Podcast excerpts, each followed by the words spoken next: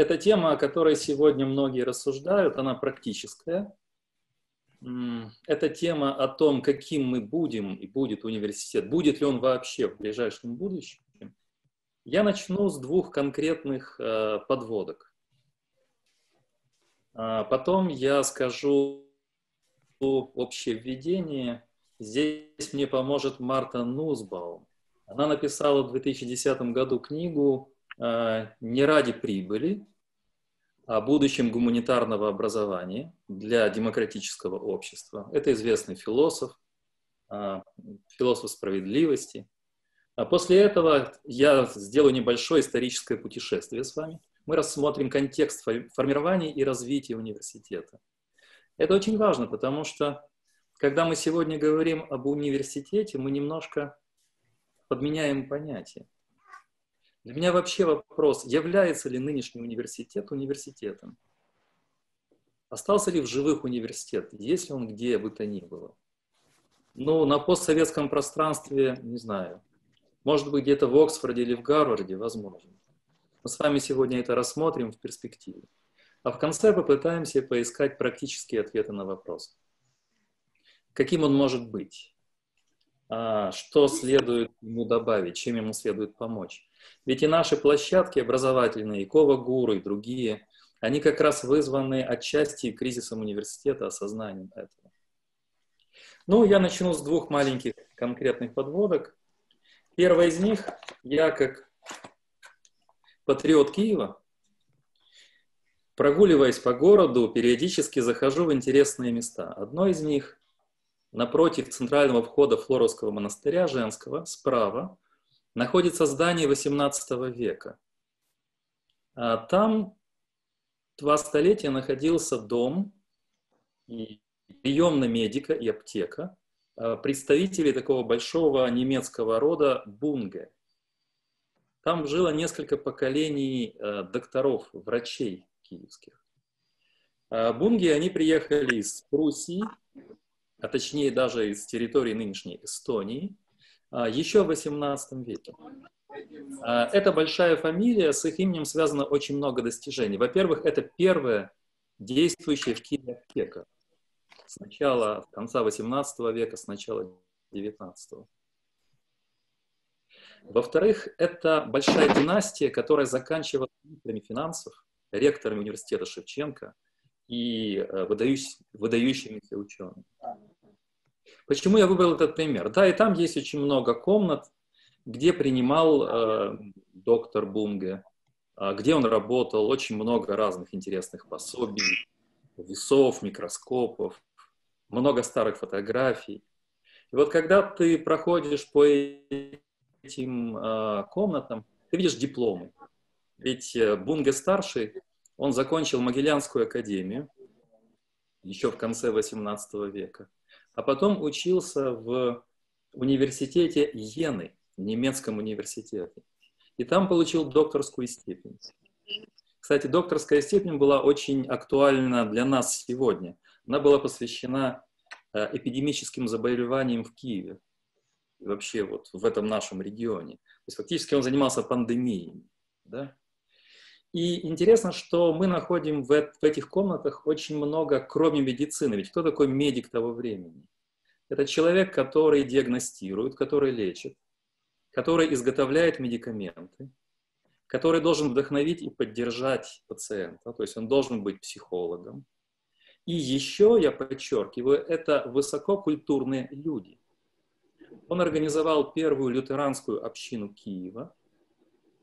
Он играл хорошо на фортепиано. Его сын был много лет ректором университета Святого Владимира и написал ряд текстов и об образовании простых людей, и об образовании университетских студентов. То есть перед нами самое яркое воплощение университетского духа. Выпускник университета, человек с университетским дипломом, это человек разносторонне развитый, который э, не просто медик, он еще и педагог, он и психолог, он и ценитель музыки, ценитель культуры, он еще и религиозный лидер. И, э, в принципе, университет готовит таких людей. Задача университета была дать подготовленную разностороннюю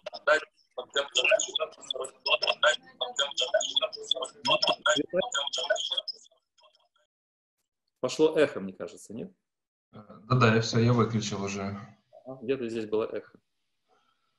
А, и в связи с этим как раз и вторая подводка, э, уже связанная с моей личной биографией, потому что желание поступить в университет у меня возникло еще в 16 лет. И это была заветная цель. А, многие из вас знают, что я говорил это на лекциях. Я поступал четыре раза. Поступил только на четвертый раз. Это было очень страстная и отчаянная попытка пробить стену, потому что тогда было очень сложно мне поступать, нужно было заучивать диамат, марксизм, ленинизм, потом пошли реформы. Было достаточно сложно. И э, с 92 -го года от студента, аспиранта, преподавателя, ассистента, доцента, профессора я э, прожил в университете. Можно сказать, что это большая половина моей жизни. Университетские отношения, университетские цели, а поколение студентов, за которыми я наблюдал и наблюдаю, когда они становятся людьми зрелыми, выходят в мир, взрослеют. Вы знаете, иногда мне даже кажется такой обман времени, что студенты становятся старше меня. Вот когда они приходят на первый курс, я старше их, а они дети – а когда они 30-летние, 35-летние, там 27-летние в социальных сетях показывают свою взрослую жизнь, мне кажется, что где-то я э, отстаю по возрасту от них, потому что они очень и очень взрослые. И я вижу общую тенденцию. И хотел бы сделать первый шаг э, в связи с Мартой Нузбаум, Хочу сказать, что это не просто внешняя аналитика, это еще мое личное отношение. Я человек внутри университета. И, и то, что сейчас я процитирую, касается не просто внешнего холодного анализа, а определенного внутреннего беспокойства нас, людей университетской науки, университетской жизни. Вот она в своей книге «Не ради прибыли» начинает ее э, следующим образом. Книга, кстати, небольшая, вы можете ее прочитать. Она говорит, что мы переживаем масштабный кризис, и он связан не с экономическим кризисом 2008 года. Этот масштабный кризис связан э, с а, образ, образованием. Он связан с тем, что мы сегодня понимаем под образовательным процессом. И вот дальше я позволю себе цитату. Она пишет, что в долгосрочной перспективе этот кризис грозит демократическому самоуправлению. Это всемирный кризис образования. Всемирный кризис образования. И вот дальше следует такое рассуждение. Если подобная тенденция не изменится, скоро все страны мира начнут производить, именно производить, как э, конвейер, как определенный цех, фабрика, производить поколение полезных машин, а не полноценных граждан, способных самостоятельно мыслить, критиковать традиционный уклад и понимать значение страданий и достижений других людей. Вот это ее рассуждение. Она, перескажу ее еще с другой стороны собственными словами, она говорит о том, что где-то университет потерял свою внутреннюю цель, свое предназначение. Он стал производить полезные машины, практически правильные, полезные, и стал э, в первую очередь преследовать цель чисто утилитарную. Университет поставил главную цель не вчера, не, не позавчера, скорее несколько десятилетий назад, сегодня это усиливается тенденция, скажем, ориентация на прибыль университет становится частью э, рынка. Он становится частью рыночной системы. А поскольку это жесткая система, когда мы говорим об образовании как части рыночной системы, то все, что происходит в университетах, если его оценивать с рыночных позиций, то мы что должны в первую очередь сделать? Мы должны, давайте говорить такими гуманными словами, оптимизировать эту часть рынка. А когда мы ее хотим оптимизировать, мы должны рассмотреть, какие части этой системы неприбыльные, убыточные, тормозят нас, мешают нам дальше работать на большее извлечение прибыли. Что мы должны сделать с такими частями вот этого как бы экономической системы? Мы должны от них избавляться.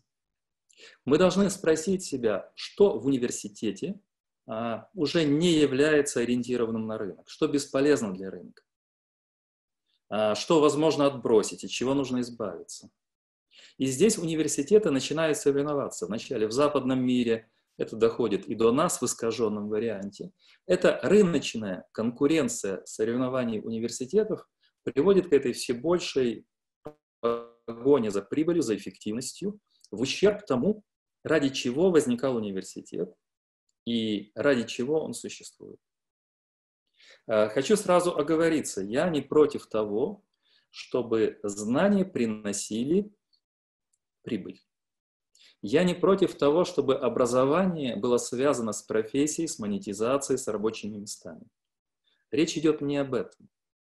А речь идет о том, что само внутреннее предназначение университета не может быть ориентировано только на прибыль.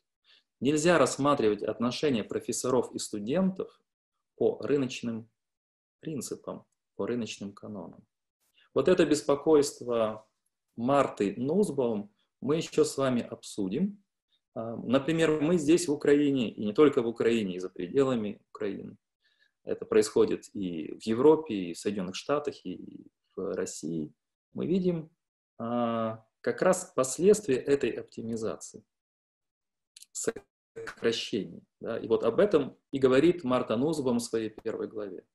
Но тогда возникает вопрос, ну хорошо, а как тогда, если э, не ориентироваться на прибыль, если не рассматривать образование как часть рыночной системы, тогда какое должно быть образование? Каким должен быть университет в 21 веке? Что должны преподавать в университете? Какие навыки должны давать студентам? Том числе и на гуманитарных э, факультетах, э, давая гуманитарные знания. Скажу, между прочим, что от, у нас не выигрывает от этого и естественно-научное направление. Оно, может быть, страдает еще больше в таких странах, как наша, поскольку это очень дорогая игрушка. И если экономика не связана с наукой, с естественными науками, то страдает еще больше биология, химия, физика. Но это другой вопрос. Вот я поставил эти важные для меня и для Марты Нусбаум, для всех нас вопросы – Можем ли мы подойти к современному университету сразу с несколькими целями? И вот теперь я хотел бы э, создать вам общую картину, совершить это путешествие. А как задумывался университет? В связи с чем? В каком контексте он возникал? Ведь всегда ситуация, казалось, была та же самая. Всегда были люди, всегда были прагматические цели. Чему служил университет? Э, я, часть моих специализаций – это э, средневековье, медиевистика. И впервые я с историей университетов столкнулся именно там, когда я изучал своих любимых схоластов. Потом мне эта тема очень заинтересовала, поскольку еще изучая Канта, немецкий идеализм, философов 20 века, я всегда их находил в контексте жизни университетской. И эти вопросы расширили мой сферу поиска и, и помогли мне создать общую картинку разных этапов развития университета. Сейчас появляется интересная литература. Я могу вам посоветовать, опережая ваши вопросы, например, книгу а, Ярослава Пеликана «Идея университета». Она есть в переводах, вышла достаточно давно. Ярослав Пеликан – это американский философ чешского происхождения. Опять пошло эхо. А, его книга будет вам хорошим введением. А также есть очень хорошая книжечка Стефана Фиша, совсем маленькая, она вышла недавно, называется «История европейских университетов». Здесь дана вся история, очень краткая, от средневековья до современного болонского процесса. Ну что же, начнем тогда.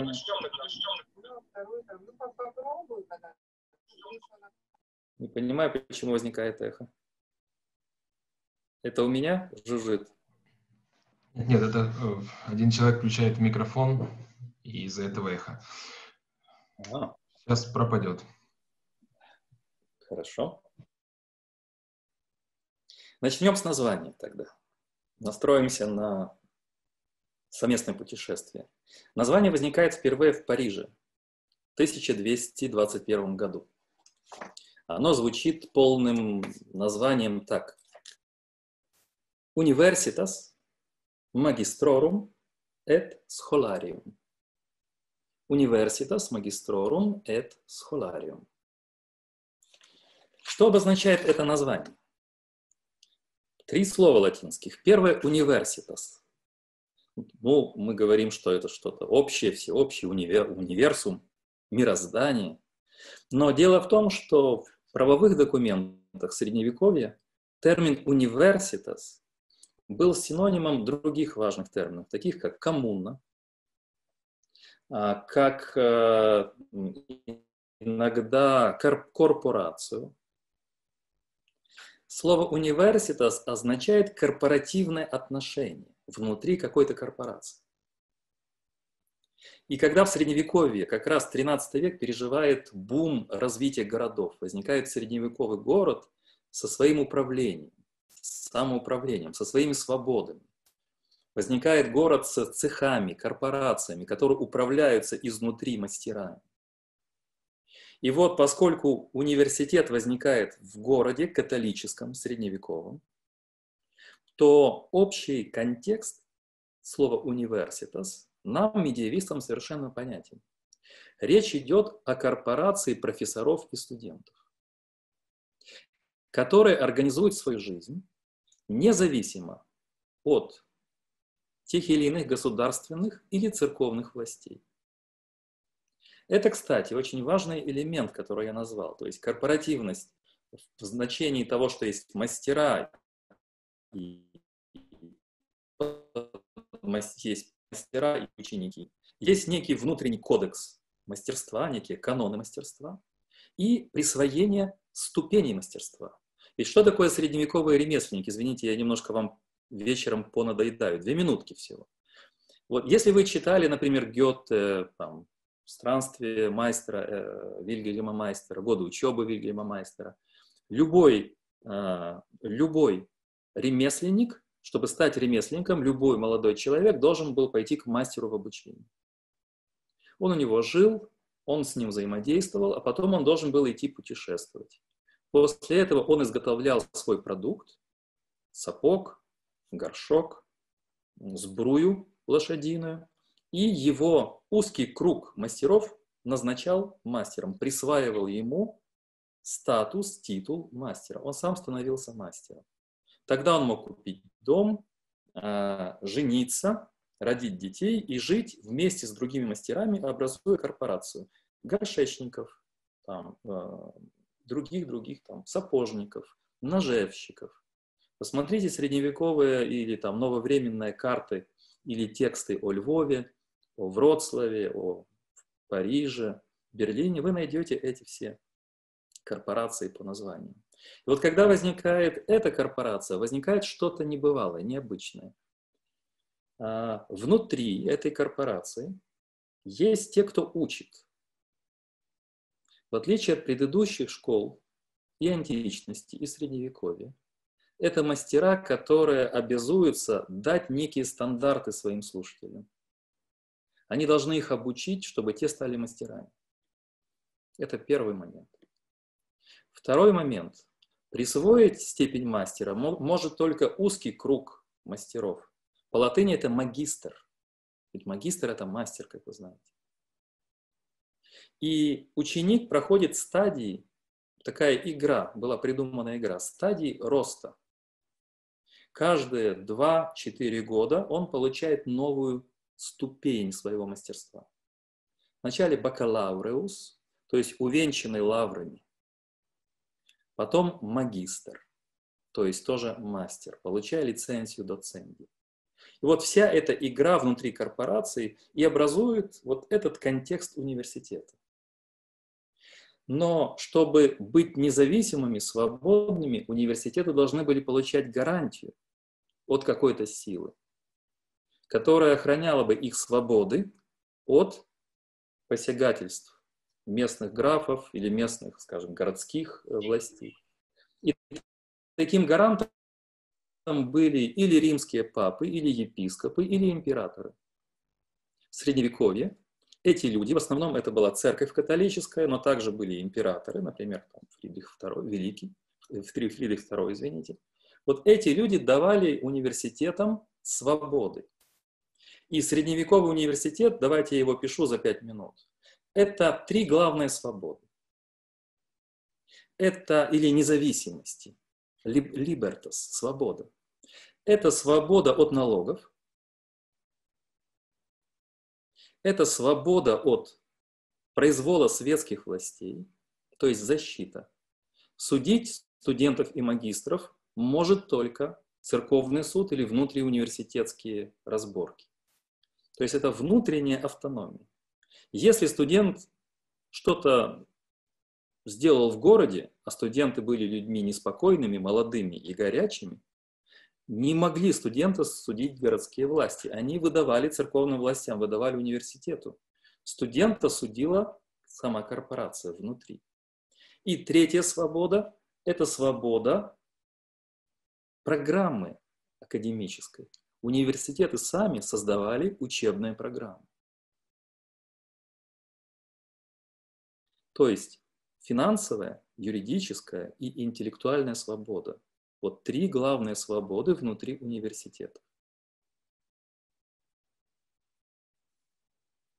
И, конечно же, эти свободы были связаны еще с особым образом жизни и статусом. Университетский профессор получал юридический статус. И была продумана четкая система внутренних отношений. Что было в университете средневековом? Он делился на факультеты. Все, что возникает тогда, действует вплоть до 20 века. Деление на факультеты, выборный ректор, выборный декан, а внутри университета деление на нации. Вот слово «нацио» встречается именно тогда. Это землячество тогда.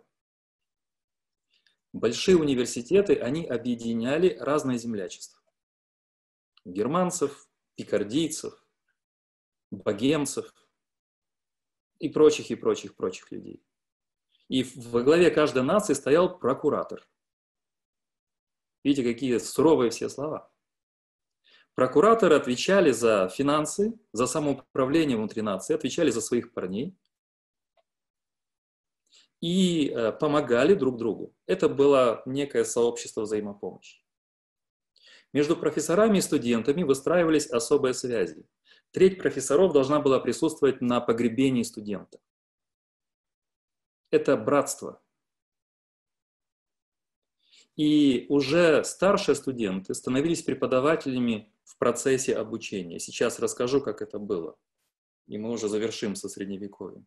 Я вам просто показываю не такую идеализированную картину, но я показываю, что университет был особой корпорацией. Были школы и до средневековых университетов. Были школы в Китае, еще в Древнем Китае, когда там готовили специальных чиновников, которые должны были сдавать экзамены. Все, казалось бы, похоже на университет, правда? Есть обучение, есть экзамен. Однако же китайские школы не были университетами в европейском значении. Там не было этих свобод, там не было этой особой жизни, особых свобод и привилегий внутри корпорации. И не было этого особого духа братства, независимого от власти, от власти императора, от власти папы, от других властей. А, перейду к факультетам. Было четыре главных факультета. А, первый из них, базовый, назывался факультет искусств. Факультас артиум. Это был обязательный факультет для всех учащихся. Учились там 6 лет на этом факультас артиум. По программе, которую мы знаем, по программе Парижского, например, университета, это был курс философии. Там изучали логику, диалектику. Диалектика – это скорее сегодня искусство аргументации, искусство рассуждения, теория познания. Там изучали трактаты Аристотеля, Цицерона, выдающихся риторов, изучали риторику. И практически делали то, что мы в Ковагуру. Они учили читать, писать, говорить. На лучших образцах античного и раннее христианского мира. То есть там Августина, церкви и так далее.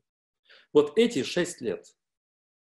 Младший порог, который, когда можно было стать студентом, 14-15 лет. То есть практически дети вливались в университет в 14-15 лет. До этого они заканчивали школы при монастырях или кафедральных каких-то соборах, где учили их писать и считать по псалтыре и по другим текстам. Вот 14-15 лет мальчик поступает и проходит две ступени развития. Первая из них – это бакалавр искусств, бакалаврус артиум. Первая степень. Потом вторая степень – бакалавр, магистр искусств, магистр артиум. После шести лет обучения. Нужно, чтобы ему было хотя бы 21 год, как минимум. Вот в этом возрасте, в котором наши студенты фактически завершают университет, да, а наш студент из Киева мог выбрать три возможных продвинутых факультета, которые существовали вплоть до начала конца XIX века. То есть три продвинутых после базового факультета Артиум. Это был или факультет медицинский, или юридический, или теологический. То есть вот кого выпускали в средневековье университеты. Медиков, юристов, теологов. И на этой второй стадии уже учились 8 лет. Каждые два года получалась та или иная степень. Для теологов это было изучение Святого Писания, отцов церкви, а, учебника по теологии Петра Ломбардского. И, наконец, постепенно а, студент э, начинал помогать профессору преподавать, вел за ним диспуты и в конце концов сам становился, сдавал диспут, выдерживал диспут, становился магистром теологии. Вот это 8 лет. Так что вы видите примерно 6 а, плюс 8, 14 лет обучения. Было очень много известных теологов, схоластов, медиков, юристов, более таких вот талантливых, которые меньше учились. Но их учеба была всегда разбросана. Это не значит, что они все лет 14 лет учились подряд. Они после бакалаврата шли где-то, преподавали в своих школах, там, доминиканцев, францисканцев, куда-то в другие города. Они после этого где-то еще несли какие-то орденские послушания или церковные, а потом они уже поступали на теологический факультет и также шли этим путем. То есть это была практика. Кстати, заметьте, это то, что желательно было бы сегодня. Я, забегая наперед, скажу, что наблюдая несчастных, зачахших, грустных старшекурсников, я понимаю, что они засиделись за партами. А университетские аудитории не очень яркие. И, например, 4 плюс 2, 6 лет томится молодой человек или молодая девушка в таких стенах, и начинается, ну, понимаете что? Бушует природа, осень, весна, солнышко, начинается влюбленность и романтика. А ты сидишь за этим столиком, до этого ты сидел 11 лет в школе. Вот такое мученичество. 11 плюс 6. Потом 4 года аспирантуры. Вот эта система, которую, конечно, нужно ломать, мы с вами потом об этом поговорим. Но я вернусь, чтобы завершить со средневековыми университетами. Итак, вот эта система, Каким образом она обучала? Я сказал, что было деление, четыре факультета, ректоры, деканы, нации со своими прокураторами, три свободы базовые, это я все сказал. Теперь обучение. Средневековье само выработало две системы обучения. Главное была лекцио, когда профессор читал канонический текст. Или Святого Писания, или какой-то текст э, Юст цивилис, гражданского права, или еще какой-то текст э, теологического авторитета. Задача его, этого профессора, была комментировать текст, глоссировать, глоссы. Он показывал, как понимать тексты и как их применять на практике. Задача лекцио, и, кстати, слово «кафедра», оно было связано с тем, что профессор должен быть на возвышении. Когда вы путешествуете, например, готические соборы, где проповедь произносится, это всегда где-то высоко, очень ярко. Точно так же в университетах, на возвышенности. Об этом нам говорят фрески и книжные миниатюры. Профессор сидит над студентами. Он как бы вещает сверху вниз. Очень несовременно, нетолерантно, недемократично. А вторая форма образования была диспутация. Диспуты. Они велись в течение дня. Было разбито по два часа, по два с половиной. Когда задавались вопросы, профессор ставит вопрос какой-то, например, существует ли Бог, материальна ли душа, сколько элементов материальных мирозданий, какое общество можно назвать справедливым, что такое государство. Итак, вопрос поставлен, question. После этого студенты отвечают, возникает дискуссия, рациональная дискуссия, обсуждение с помощью бакалавра, помощника профессора. Сидят специальные скрипторы и эти диспутации записывают. Потом, после окончания курса, а он мог длиться достаточно долго, эти диспутации издаются как отдельные тексты. От средневековья нам дошли эти толстые сборники диспутационес, диспутаций. А, таким образом, лекцию – это диспутацию, это главные столпы образования. Ну и что еще нам можно сказать в завершении университетской системе? А, понятно, что она была связана непосредственно с практической жизнью. Медики становились а, врачами известных личностей, от царственных до там, купцов, простых людей в монастырях. Юристы э, являлись и советниками, и разработчиками норм э, законов в том или ином регионе. Ну и, конечно, теологи были проповедниками, учителями и так далее. А, но что тогда было в этой системе привлекательного для меня? А, был общий язык, латынь. И студент, переходя из региона в регион, я даже не хочу сказать страна, потому что тогда не было стран в нашем понимании, он сталкивался примерно с теми же стандартами научными, рациональными, на том же языке. Если мы с вами странствуем из Саламанки через Тулузу, Сорбону, а потом в Оксфорд, мы видим примерно те же стандарты, те же тексты и тот же язык. Латынь прямо вводила нас в мир, на котором мы все могли общаться. Потом где-то за пивом студенты могли рассыпаться на свои диалекты, подшучивать друг над другом. Но латынь была общим доступом в науку, вплоть до XVIII века. Только в XVIII веке университеты переходят на национальные языки. Только в XVIII веке. В некоторых странах еще позже, в начале XIX. Еще Гегель в начале XIX защищал свою работу, когда хотел стать профессором, на латыни. Латынь была языком защиты. Кант защищал по латыни свои тексты. А, ну вот такая система, настолько она привлекательна. Свободы, братство, веселье студентов, уважение профессоров. Все прекрасно, казалось бы. Но это был этап, который, конечно, всегда таит в себе и кризисный момент. И кризис университета после его расцвета был как раз связан с тем, что Хорошо быть в Сорбоне, хорошо быть в Оксфорде, но университетов становилось все больше. Кстати, они были маленькие. Только 5-6 университетов стали студенты тысячу человек. Вот в Средневековье большой университет – это тысяча плюс. И где-то 250 профессоров. Это вот по пальцам перечесть. Все остальные университеты – это могло быть 150-200 человек. Это небольшие образования. Так вот, в этих региональных университетах возникает и кризис. Уж очень заманчива форма схоластическая. Уж очень она тяготеет к заучиванию, к повторению, к старым стандартам, канонам науки. И возникает противодействие университетской науке, противодействие духу университетов. Это вот то, что сейчас возникает повсеместно.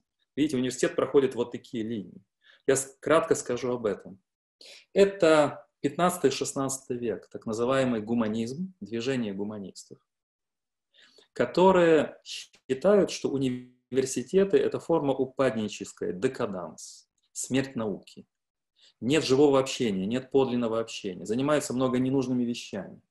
Вот зачем нам естественные там какие-то вещи о небе, о физике? Ну, ерунда полная. Нужно о человеке, о душе, как жить, как вместе сосуществовать, как стать человеком. Вот этот канон хуманитас, того, что делает нас людьми. Это Авгу... Цицерон, Августин, э, прекрасные гуманисты э, Рима. И вот эти гуманисты, начиная с конца XIV века, в основном XV, начале XVI, они создают по типу античных школ так называемые академии. Самая известная, например, Флорентийская академия, где было такое братство банкиров, поэтов, философов-платоников, политиков, юристов. Они все читали Платона, обсуждали Гомера, играли на музыкальных инструментах, создавали вот то сообщество друзей, называли себя друзьями Гомера, друзьями Платона, которое позволяло жить наукой вне утилитарных профессиональных интересов. Они обвиняли университеты в профессионализации, в умирании науки, в привязке образования к прагматической жизни, низменной, а мы, члены Академии там, Флорентийской и других, у нас есть работа. Для нас наука – это наслаждение, удовольствие, подлинный досуг. Вот только так можно заниматься наукой не зарабатывая денег, а наслаждаясь. Вот бонус ученого. Наслаждение, радость, общение в кругу друзей. Вот эта форма, которая затем будет э, институализирована в форме королевских академий уже в 17-18 веке.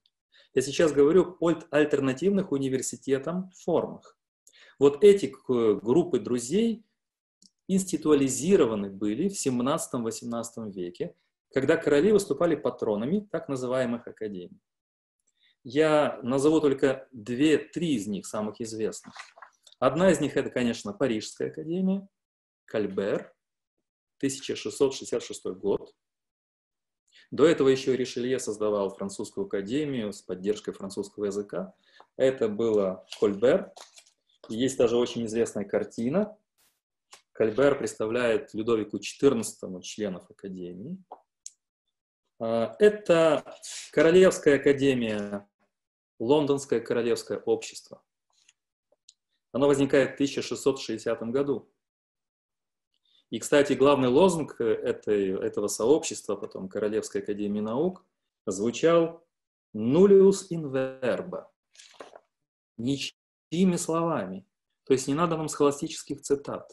Не надо нам привязки к академическим нудным текстам. Мы хотим экспериментов, опыта, наблюдений. На первых порах Ньютон не мог с ними договориться, потому что он хотел слишком много математики. Они говорили, нет, ты покажи, вот расскажи, вот как это можно на экспериментах все увидеть. Королевская академия наук. И третья, очень известная, Бранденбургская, там, прусская, королевская, это то, что организовал Лейбниц в 1800 году, Прусская академия наук. Как видим, эти академии возникают при дворах королевских, при патронате королей и включают в себя ученых со всего мира. Тогда не было представления о национальной науке. А председатели и лидеры многих академий были иностранцами. Во Франции могли быть англичане, в Англии могли быть французы, а в Германии могли быть французы-англичане. Никого не интересовало, откуда ты. У тебя есть имя, ты можешь это сделать, ты можешь объединить людей. Вот это было самое главное. Королевские академии. Вот эти формы академии гуманистов. Вторая форма – это королевские академии наук, которые создавались в 17-18 веке. Это то, что, это то, что а, можно рассматривать как альтернативное движение университетов, контруниверситетское движение.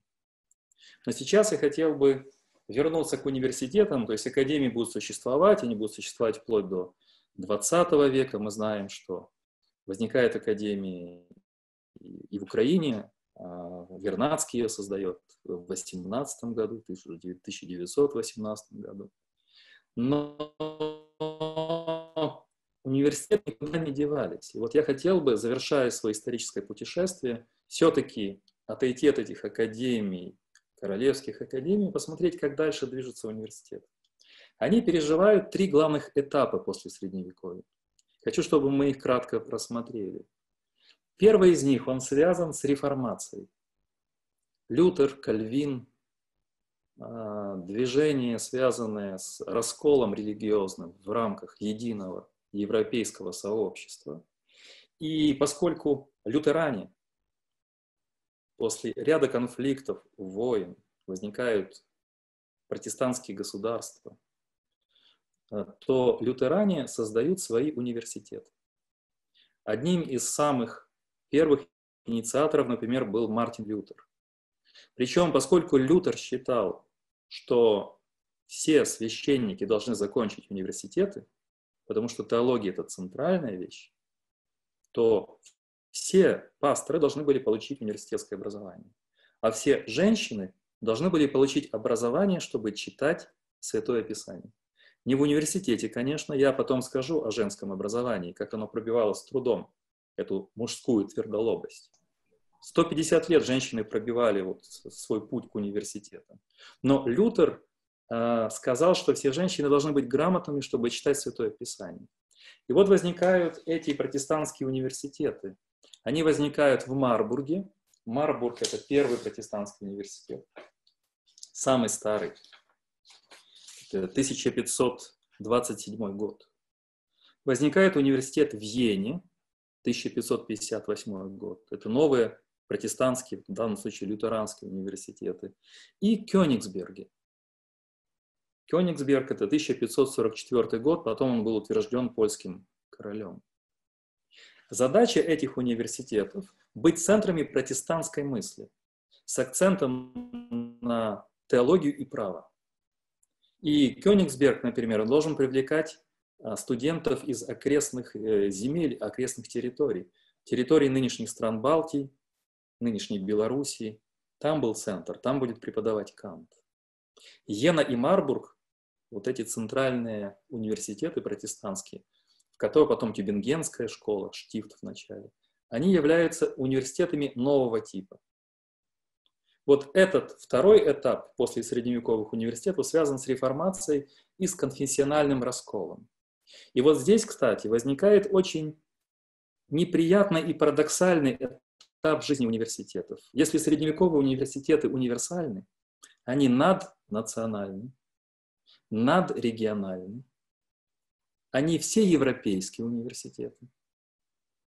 Но представьте, если на могиле у Дунца Скотта написано, что Шотландия его родила, Оксфорд его воспитал, Париж тоже ему дал образование, а Кёльн его хранит. То есть он там умер. То есть человек родился в Шотландии, учился в Оксфорде, учился в Париже, а умер в Кёльне.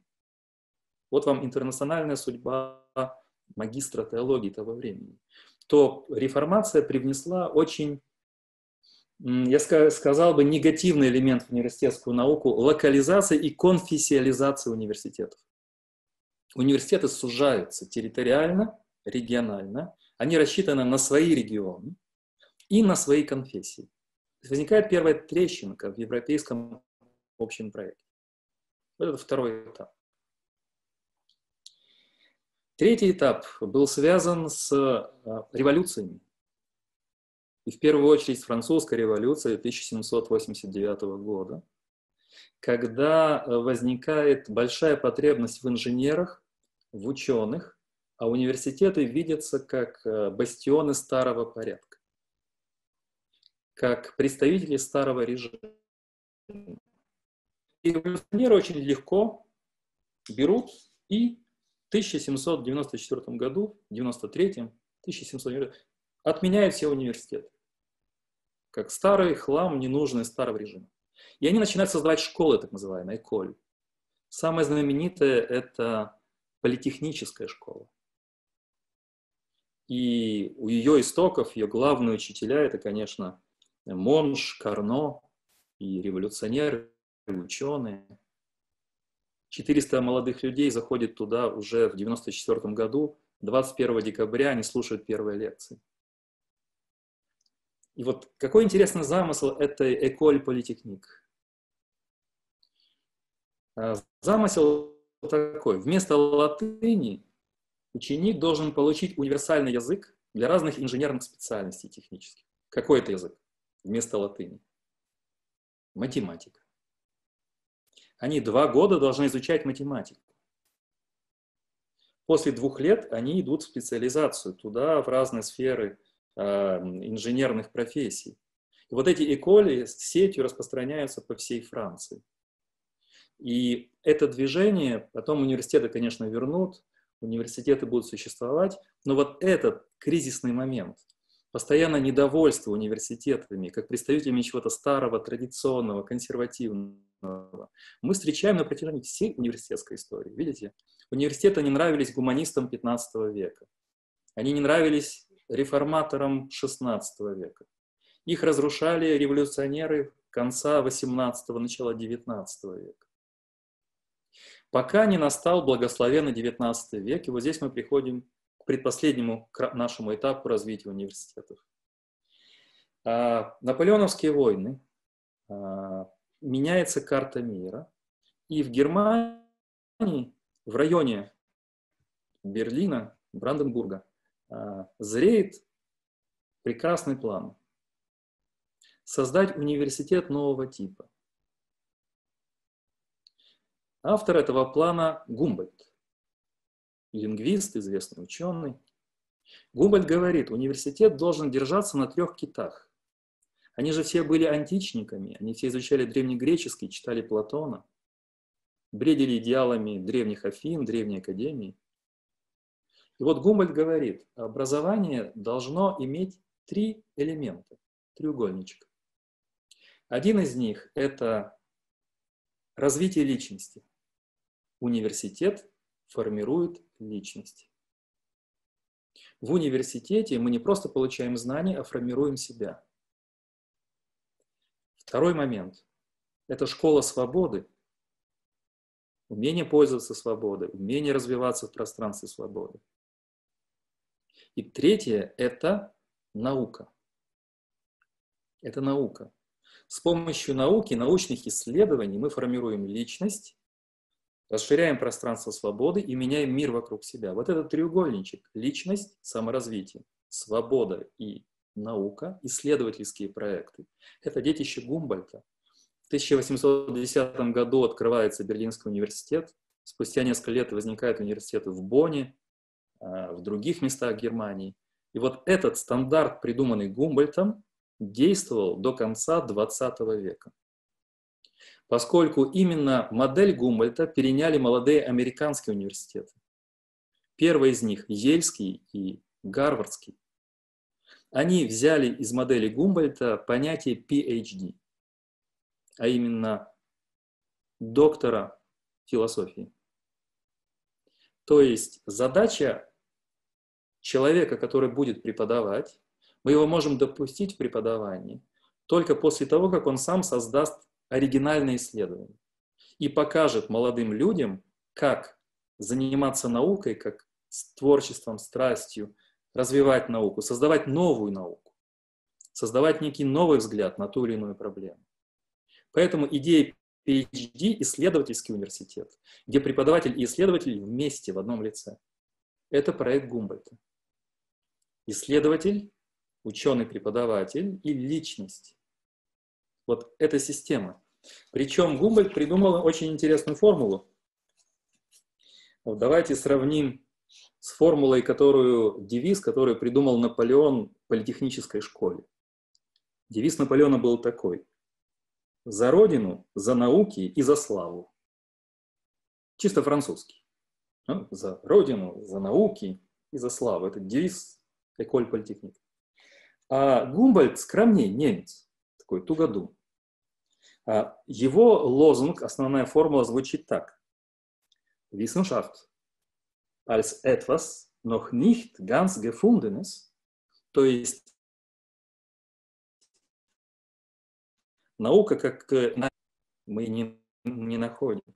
И дальше und nie ganz aufzufindendes. И никогда до конца она не будет найдена, никогда мы ее не обретем. Это то, что мы всегда ищем. Наука всегда обновляется, омолаживается. Это вам не Патри, не Глуар, это немецкий взгляд на то, что наука – это путь. И ученый, исследователь, он никогда не должен заканчивать исследование. Он никогда, ни в 40, ни в 50 не должен завершать, не должен окостеневать. Это некий поиск, это некий путь. Вот этот фон Гумбольд и эти университеты, они распространились на большую часть университетской системы мировой. Это Соединенные Штаты, отчасти Франция. И э, со второй половины XIX века немецкие университеты лучшие в мире. С них берут, э, они образец, э, берут пример. А, это длится до 30-х годов, до национал-социализма, до кризиса континентальной Европы. Вот после этого начинается этап брожения. Немецкий университет испытывает э, очень сильный удар внутри по свободам, по автономии, по духу исследований. Видите, идеология съедает науку. Вот так идеология марксизма съела философию в Советском Союзе. И философствовали люди, ну, в основном без философского образования. Там, за исключением Амардашвили, в основном это был там будолог Пятигорский или филолог Сергей Веренцев, или филолог Бибихин. Это люди без философского образования. Вот в Германии идеология съедает, как и в Советском Союзе, дух свободного творчества. Только в Советском Союзе технические науки, естественно, науки продолжаются.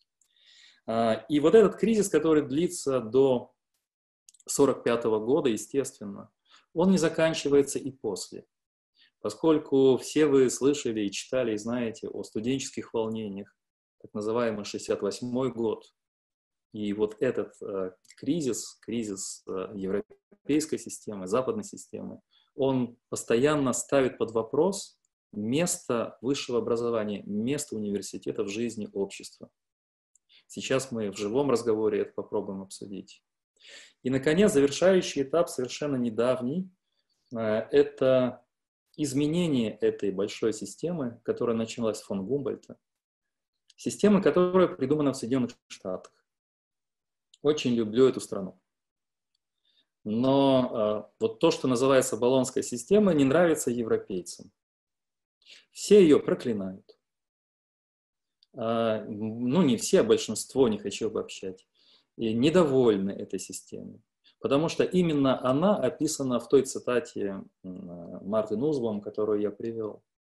А, это некая идея массового университета. Это идея, которая задумана во имя хороших, правильных ценностей, а именно перемещение профессоров, студентов, обмены. То есть она задумана, вот давайте сосредоточимся минуточку. Она задумана где-то по идее, схожей со средневековым университетом. Создать это общее универсальное пространство, где приблизительно в одном словаре, одним языком, с помощью одного словаря и главных понятий, концептуальных схем, можем передвигаться по всему миру. От Киева до Нью-Йорка и Лос-Анджелеса, от Лондона, Парижа до э, Мадрида и Барселоны и Италии, через Турцию на Ближний Восток. Эта идея грандиозная, но на практике она показала себя как нежизнеспособной. И не удалось создать этого общего пространства. Особенно в последние 10-15 лет тех э, явлений, кризисов, которые мы переживаем и которые, возможно, сегодня обсудим. И вот я подхожу теперь к моей оценке, к моей диагностике того, что такое университет сейчас, сегодня, и каким я его вижу завтра. Второй вопрос, я думаю, последний, мы вместе еще это обсудим, я отреагирую на ваши вопросы. Так вот, что сегодня университет? Конечно, существуют прекрасные университеты, в Европе и Соединенных Штатах, безусловно. Но э, есть несколько отличий от тех университетов, которые я вам описывал. Первое, мы вступили в эру массовых университетов. громадные потоки студентов. И скоро будет заканчивать э, университетов больше студентов, заканчивать университеты, а, чем учились все за все времена с 13 века по 20 все эпохи студенты вместе взятые. Это колоссальные цифры. Вот с одной стороны, первая тенденция – массовый университет. Эта система Болонская, она предполагает понижение уровня студентов.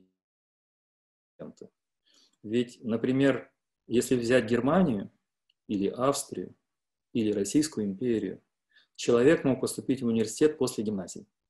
Он должен был сдать греческий латынь. Он уже знал 3-4 языка и фактически историю, хорошо владел словом, читал, писал. Представьте, вот такой гимназист приходит на первый курс университета, он уже готов, он уже сложился. То сегодня, как ни странно, на бакалаврат, на первый курс приходят совершенно неподготовленные люди. Занеси этот номер в этот в комнату. Ока.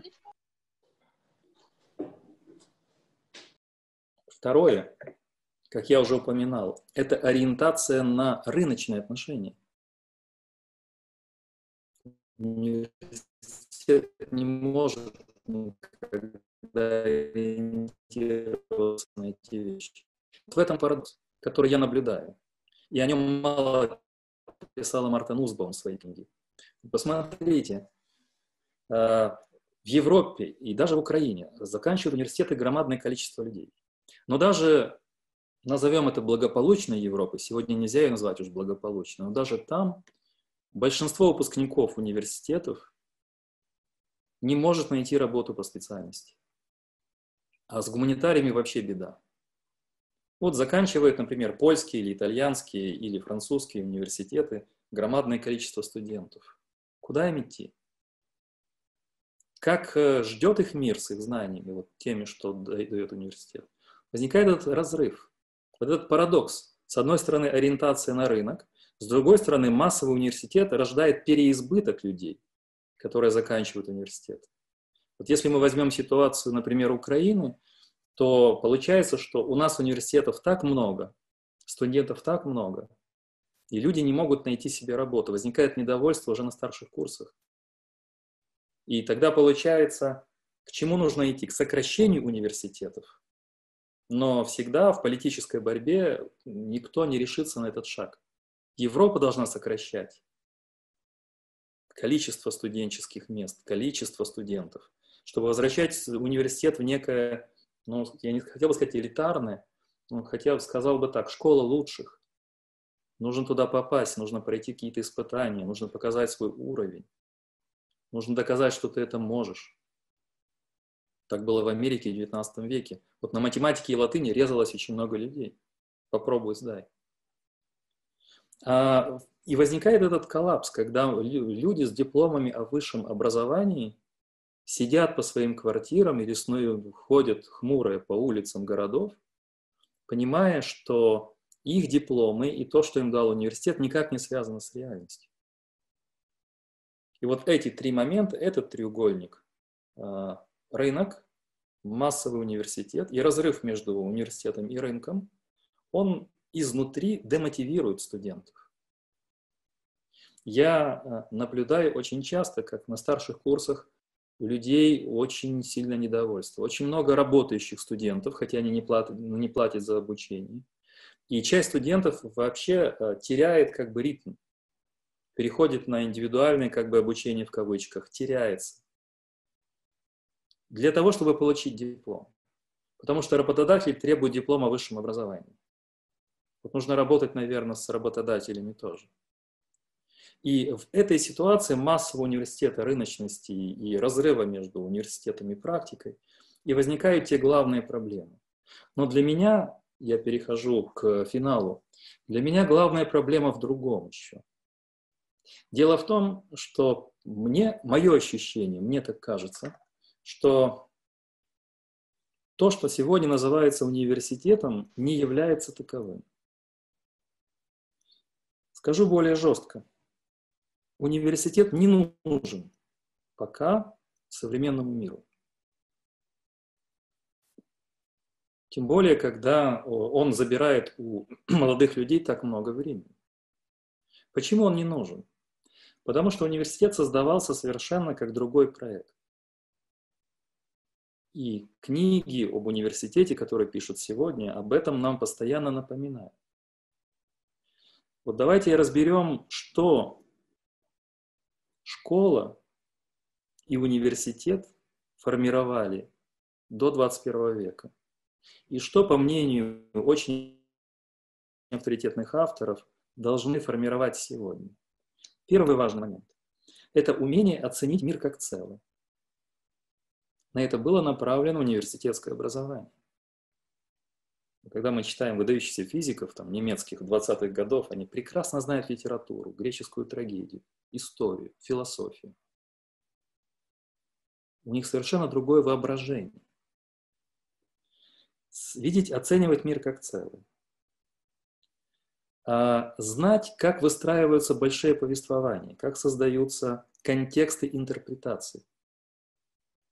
Ведь образование – это не усвоение фактов, не запоминание событий, не запоминание каких-то блоков информации. Главное в образовании, сказал бы так, инсталляция в наш ум, в наше сознание, инсталляция вот этого контекста интерпретации фактов, событий, связи между ними.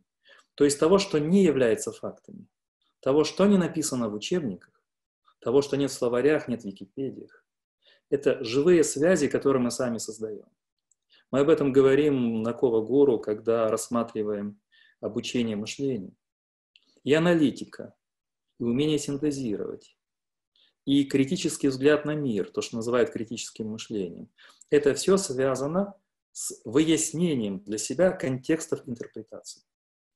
Недавно я записал видео о фактах и ценностях. Э, многим не понравилось слово ценности. Там говорится о том, что фактов нет без ценностей. Можно по-другому сказать. Нет фактов без системы координат, без этой интерпретационного контекста. Вот его должна дать школа и университет. А это связано с первым принципом – видеть мир как целый. Третий важный момент.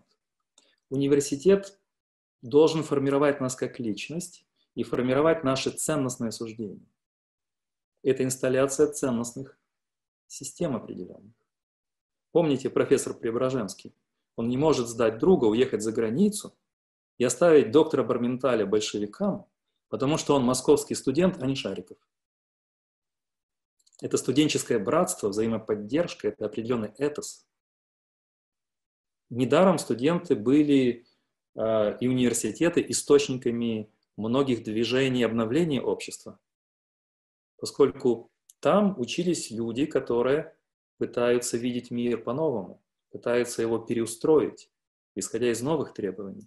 Поэтому моральное суждение, вот это ценностная система координат, система ценностей.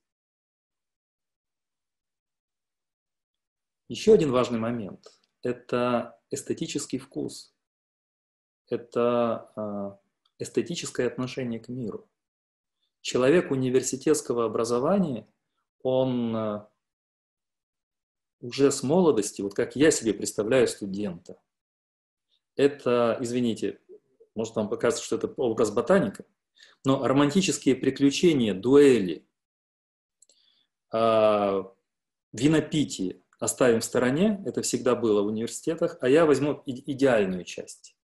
Это хождение в прекрасной библиотеке, это всегда прекрасный зал на концерты, первые романтические увлечения, первый опыт близкой дружбы.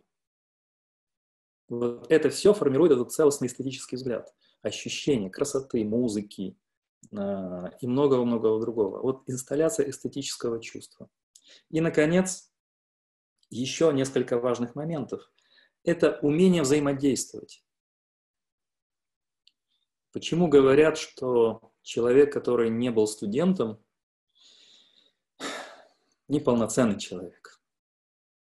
Потому что студенческая жизнь, ну, правильная, не так, как в университете, вот некотором сейчас у нас, а правильная, это умение взаимодействовать, это социальность, это формирование поведения, чувств, эмоций, социального взаимодействия.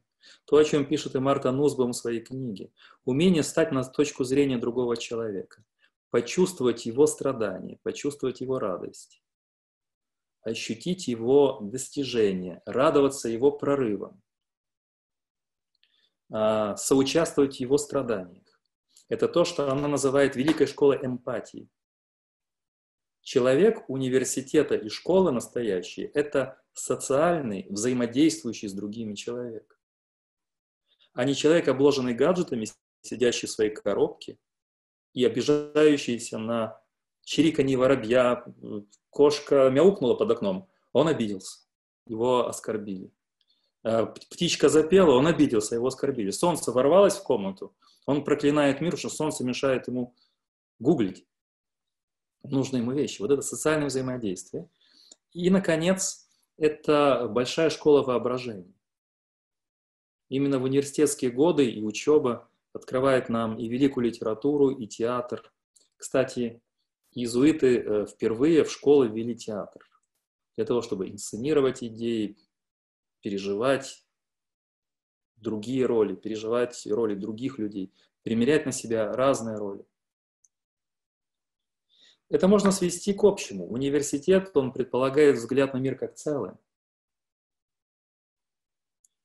Это значит, что мы вписываем и свои действия, и свои цели в это целое. Это школа мышления, целостного, критического, непредвзятого. Это школа ценностей, системы ценностей, школа эстетических переживаний, школа социального взаимодействия, а, и, наконец, это, конечно же, и политическая гражданская позиция. Как писал очень метко а, Пеликан, все революции начинались в университетах. Все революции европейские начинались в университетах в основном. Не только, кстати, в Европе, но и а, на Востоке, на Ближнем Востоке и так далее. И вот если мы все это рассмотрим, мы поймем, что университет не совсем востребован в современном мире. Нам нужно именно то, о чем пишет, пишет Нузбаум. Нужен некий механизм, нужна некая машина эффективная, которая что-то производит, которая работает в своих фрагментах, которая фрагментаризирована, растянута, у которой нет опыта ценностных, ценностного мира, эстетического мира – которая не привыкла социально взаимодействовать, не чувствует страдания или радости других людей. Вот такие люди, которые сидят по своим норам, по своим клетьям и оттачивают свое профессиональное мастерство, это скорее не университеты, а специализированные институты. Вообще это хорошее слово, его не любят сегодня. Техникум. Вот сегодня пока, в 21 веке, востребован техникум, а не университет. Ничего не имею против слова техникум, подчеркиваю. Но по сути, по смыслу этого слова, оно самое современное. И теперь я бы э, в завершение 10 минут сказал бы некоторых практических своих таких э, видениях того, а как можно изменить ситуацию. Вот сегодня университету нет места в современном мире. По идее, по смыслу. Потому что техникум, специализированный институт – это не университет. А как изменить ситуацию? Сейчас мы попытаемся это обсудить, но я намечу такие контуры возможных ответов. Первое. Очень хороший знак того, что активные, ищущие, думающие люди не удовлетворены тем, что они наблюдают. И э, большой плюс того, что я переживаю, вижу, это запрос на образование. Запрос на другой тип образования. Желание поддержать университеты, создать альтернативные университетам площадки не для того, чтобы обрушить университет, а для того, чтобы дать ему другую жизнь, вдохнуть в него новую жизнь, взаимодействовать с ним. Это первый момент. Потребность в образовании, потребность в том, о чем писал Гумбольд, Платон, Фома Аквинский, Кант, Гегель, Шеллинг. Эта потребность есть, и я ее наблюдаю. Но чтобы практически я бы предложил в такой ситуации? Что плохо? В первую очередь в плане организации университетской жизни. Это очень длительный процесс. Казалось бы, Валонская школа все сжимает, но мне кажется, что университеты сегодня больше ориентированы на цели, скажем, нагрузок, часов, затянутые курсы, много лишних предметов. И я бы сделал так. Мне кажется, очень важны сегодня люди, у которых есть некое целостное видение. Вот люди, которые видят мир как целое. Назовем их консультантами. В университетах они называются методистами. Но поверьте мне, факультетские методисты действуют технически. Человек, который видит целое, может собрать его из неких элементов. Это человек, который понимает образование изнутри. Например, если взять историческое образование, я говорю о близком мне, там, философское, психологическое, а, образование в сфере искусства, то очень важны люди, у которых есть этот целостный взгляд. Назовем его генералистом, если говорить в терминах э, Воглейда, Юла Воглейда. Назовем их, не знаю, архитекторами. Но эти люди вместо методистов э, продумывают систему так, чтобы она состояла из очень лаконичных, практически выверенных, точных теоретически блоков образовательных, чтобы студенты не полгода сидели над какой-то темой, не год сидели над какой-то темой, а, могли бы пройти это более кратким образом, краткий путь прошли бы. Но каждый из этих блоков внутренне связан друг с другом. Это идея, которая впервые пришла Платону в государстве. Седьмой книге «Государство» он показывал два типа образований. Первый из них, когда у нас есть конгломерат не связанных между собой сведений научных, чисто утилитарные науки, дисциплины, даже техно он их называл, а не науки. И образ науки как внутренней связи. Платон продумал систему перехода от одного блока к другому, от одной науки к другой, не упуская внутреннюю связь между этими науками. Вообще неплохо было бы это начать уже в школе.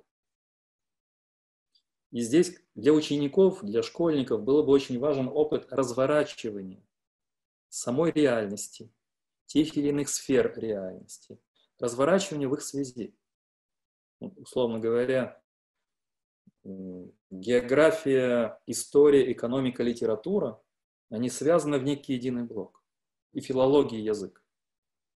Изучая художественное произведение, условно говоря, какой-то «Войну и мир», мы тут же имеем и историю XIX века, и географию движения по Европе, по империи Наполеона, экономику, политику, историю и философию. Потому что в этом контексте рождается человек нового типа. Наполеоновские войны создали новые европейцы. Это и поиски Андрея Балконского и Пьера Безухова. Это и сам образ Наполеона. Это образ э, других личностей, которые там принимают участие. Это и масоны, это и священники, это известные аристократические роды. Вот это разворачивание позволяет вживую подходить к этим вещам. Просто маленький пример. Так вот, вторая моя практическая рекомендация. Перестроить образование так, чтобы оно не было таким линейно скучным, длинным, которое требует колоссального количества времени, большинство из которого растрачивается впустую. Я могу сказать по студентам университетов. Они так много читали, что ужасаются, сколько они забывают к четвертому курсу бакалаврата. Ужас от того, сколько забыто, потому что это никак не связано, не задействовано, не взаимодействует и так далее. И третий важный элемент. То, о чем думал Платон, то, что открыла схоластика средневековая, то, что открыл Гумбольд. Образование не должно быть а, оторвано от практик. Кого бы мы ни образовывали, историков, дипломатов, политологов, философов, биологов. Хорошие каноны образовательные указывают нам, что с самого начала на обучающихся людей надо возлагать больше активности, давать им больше ответственности. предлагать им вовлекаться в те или иные мини-задания, мини-проекты. Постоянно применять свои знания на каких-то маленьких кусочках, пространствах реальности.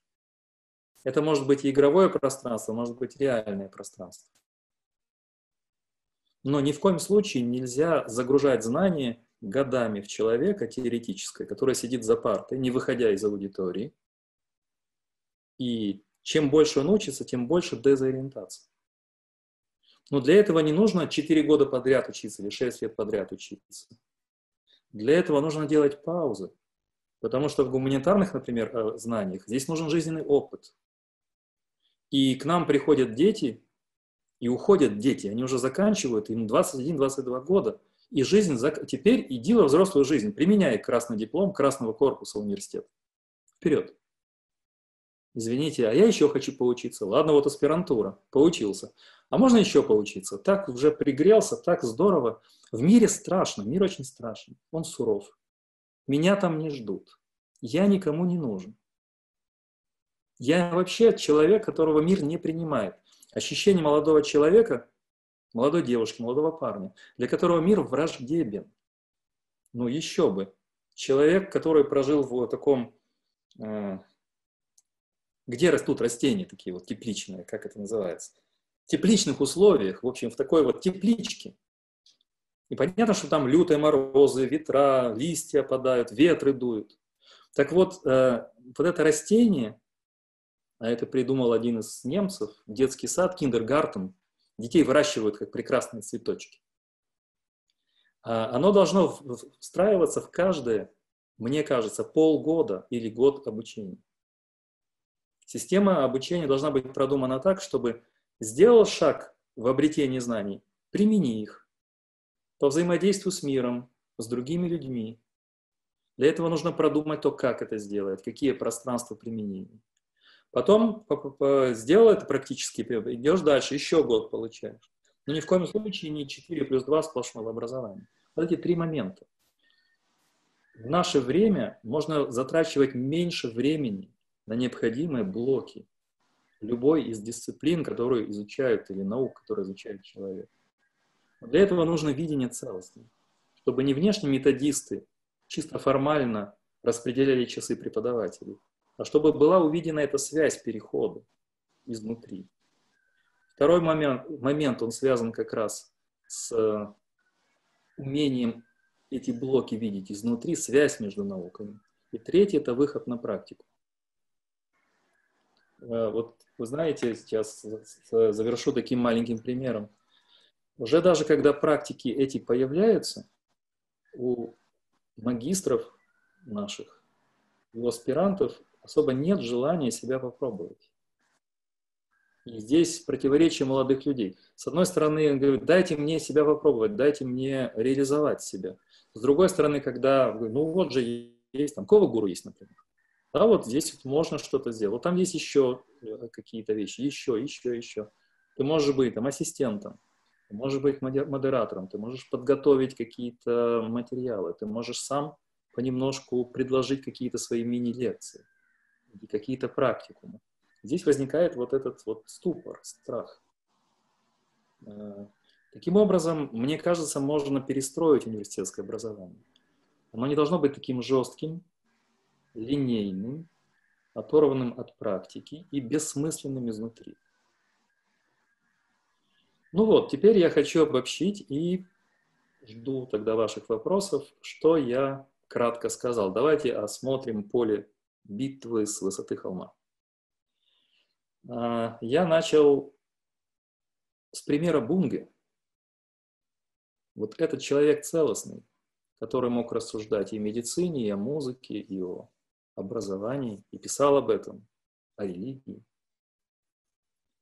А и потом я начал с цитаты Марты Нусбаум. Не ради прибыли ее книга. Она говорит о глубоком кризисе образования, об ориентации на прибыль об избавлении от ненужных наук, навыков, дисциплин. Мы готовим машин, а не граждан. После этого я совершил с вами путешествие по истории университета. Мы рассмотрели рождение университета в Средневековье, Я показал, что такое средневековый университет. Показал альтернативное движение, группы гуманистов, академии наук. Тут можно было бы добавить еще салоны просвещенцев, группы деятелей просвещения. Или 19-го, начала 20 века разные сообщества и так далее. А, следующий шаг был показать университеты после Средневековья. Я сказал о трех важных этапах. Реформация, которая привела к э, регионализации и конфессиализации университетов. Пагубное явление. А, второй момент, связанный с революциями, когда была попытка вообще избавиться от университетов через технические, естественные науки. И третий этап был связан с Гумбольтом, с идеей исследовательского университета, с идеей вот этого треугольника «личность, свобода», никогда не прекращающийся научный путь через науку, которая меняет личность, меняет общество, меняет реальность. И закончил Болонским процессом и тем недовольством, которое высказывают многие европейские и не только европейские преподаватели. И после этого мы перешли к практическим вопросам. Я поделился своими соображениями, почему сегодня университет не востребован, а, почему он сегодня скорее маргинальное явление, и что можно изменить, что можно сделать. Поскольку есть запрос, есть желание, и мне кажется, нужно помочь университету, создавая вот эти вот альтернативные формы, а потом эти формы соединять с университетом, чтобы университет выходил на эти группы, на эти практики, как было это в академиях наук 17-18 века. А сейчас университет закупорен, он зажат в свои узкие формальные рамки. Я же вам сегодня не говорил о горечи университетской жизни преподавательской, потому что количество бессмысленных каких-то нормативных актов, каких-то требований, каких-то абсолютно формальных вещей, отсутствие возможности заниматься наукой. Я сегодня решил вечером вас не травмировать, говорить только о светлом и ясном. Но представьте себе, что университет испытывает большое давление. Если у вас будут вопросы, я могу рассказать, что это. Это вот требования такие. Вот. А мы хотим, чтобы все девушки были похожи на балерин. А мы хотим, чтобы вы все были как в Европе ученые, публиковались в лучших европейских журналах. Не хотите? Будем отчислять, будем сокращать. А, ищите выходы на скопус, на прочие-прочие вещи. Но это вам расскажут другие люди. А, я поделился этим видением того, что можно сделать. Я бы сказал так, это скорее эти площадки альтернативные, это как, если говорить о здании старом, готического собора, это университета метафора. Оно должно быть окружено подпорками, какими-то подсобными помещениями, чтобы это здание не упало. Его расширить изнутри, чтобы были переходы, взаимосообщающиеся пространства. Ну вот об этом мы с вами сегодня поговорили, и если у вас будут вопросы или комментарии, я с удовольствием отвечу. Вопросы уже появились. Я Буду сейчас передавать слово э, тем людям, кто ставил вопрос. Надеюсь, вы сформулируете его самостоятельно. И если что, дозададите какие-то уточняющие вопросы, чтобы я не был просто чтецом, потому что иногда прочитать — это не передать мысль. Я, наверное, со своей стороны еще бы добавил такой формат, э, не, формат, а информацию. У меня выходные были достаточно интересные. Мы ездили, открывали библиотеку в маленький город Козельщина которая в Кременчугском районе Полтавской области. Ну и мы там тоже поднимали тему университетов, и там люди с разных университетов разделились опытом, как они получали образование. Кто-то международное образование, кто-то в МВД, кто-то в консерватории. В общем, э, четыре или пять разнопрофильных университетов, э, которые дают по сути, людей, которые задают какие-то стандарты. Ну, то есть, если мы говорим про МВД, это стандарт там, внутренней какой-то безопасности и порядка. Если мы говорим про консерваторию, мы говорим про стандарт э, эстетики определенной. В общем, везде тотальная коррупция, низкое качество и, э, по сути, нежелание студентов находиться в таком пространстве где-то с курса третьего, четвертого, ну, и попытка идти работать. Диплом получить, а уходить э, уже хочется. Э, это, ну, это, наверное, тем, у кого там, нет денег или есть какая-то вот внутренняя потребность, а кто-то просто остается и отсиживается на деньгах родителей. Поэтому, ну, когда мы вот эту всю картину соединили, картина получилась, по сути, ужасной и страшной очень. Э, это как еще одна боль, э, которая существует которая вот прям на кончиках пальцев. Я буду передавать сейчас слово. Первый вопрос, кто поставил, был Сергей Черненко. Сергей, тебе слово. Э, да, здравствуйте, спасибо. У меня такой вопрос. А скажите, пожалуйста, начиная в какое время истории или начиная с какого времени истории человек самых низов из семьи крестьян, рабочих мог вступить в университет? Ну, вопрос от рабочих крестьян немножко так вопрос э, некорректно поставлен. Но я, я могу сказать так. В Средневековье, вот начало сам, самого университета, когда он возник в XIII веке. Почему? Потому что тогда университеты были, особенно факультас артиум, потом теологический факультет, на попечении церкви, одного из самых мощных игроков. И церковь брала на себя, а, если человек не мог платить, брала на себя в основном все расходы. Все основные э, профессора, они были клирики. И это было связано с обязанностью служить. Человек получал образование, питание, а, учился, а потом он должен был где-то служить, он должен быть там священником, проповедником, ученым, законодателем и так далее. И в Средневековье очень много таких случаев. Если берем примеры нового времени, вы на, на эту кнопку не нажимайте, я вам буду рассказывать кучу историй. Первая история – Кант. Кант – сын мелкого ремесленника, Шорникова. Он изготовлял сбрую для лошадей. Опять, кто ему дали стипендию или э, грант в современном значении? Один из аристократов. Кстати, Кант очень рано потерял родителей был очень болезненным. И сам создал себя, свое здоровье берег, продвигался дальше и дальше и дальше, стал известнейшим в Европе и в мире профессором, одним из величайших философов. Вот Кант Фихте, который был вообще крестьянским сыном в многодетной семье. И он попал в элитную коллегию из-за того, что фон Митлицу, графу, пересказал проповедь священника, на которую тот опоздал так любил священника проповедь в одном из таких вот э, храмов. И быстро туда не доехал.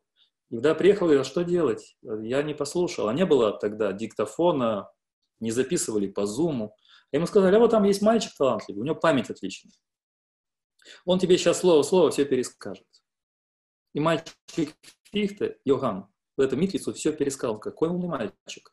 А давай наша семья его спонсирует, он закончит известную коллегию, и потом в университет. Кстати, Фихте – первый ректор Берлинского университета. И таких примеров я могу рассказывать все больше и больше.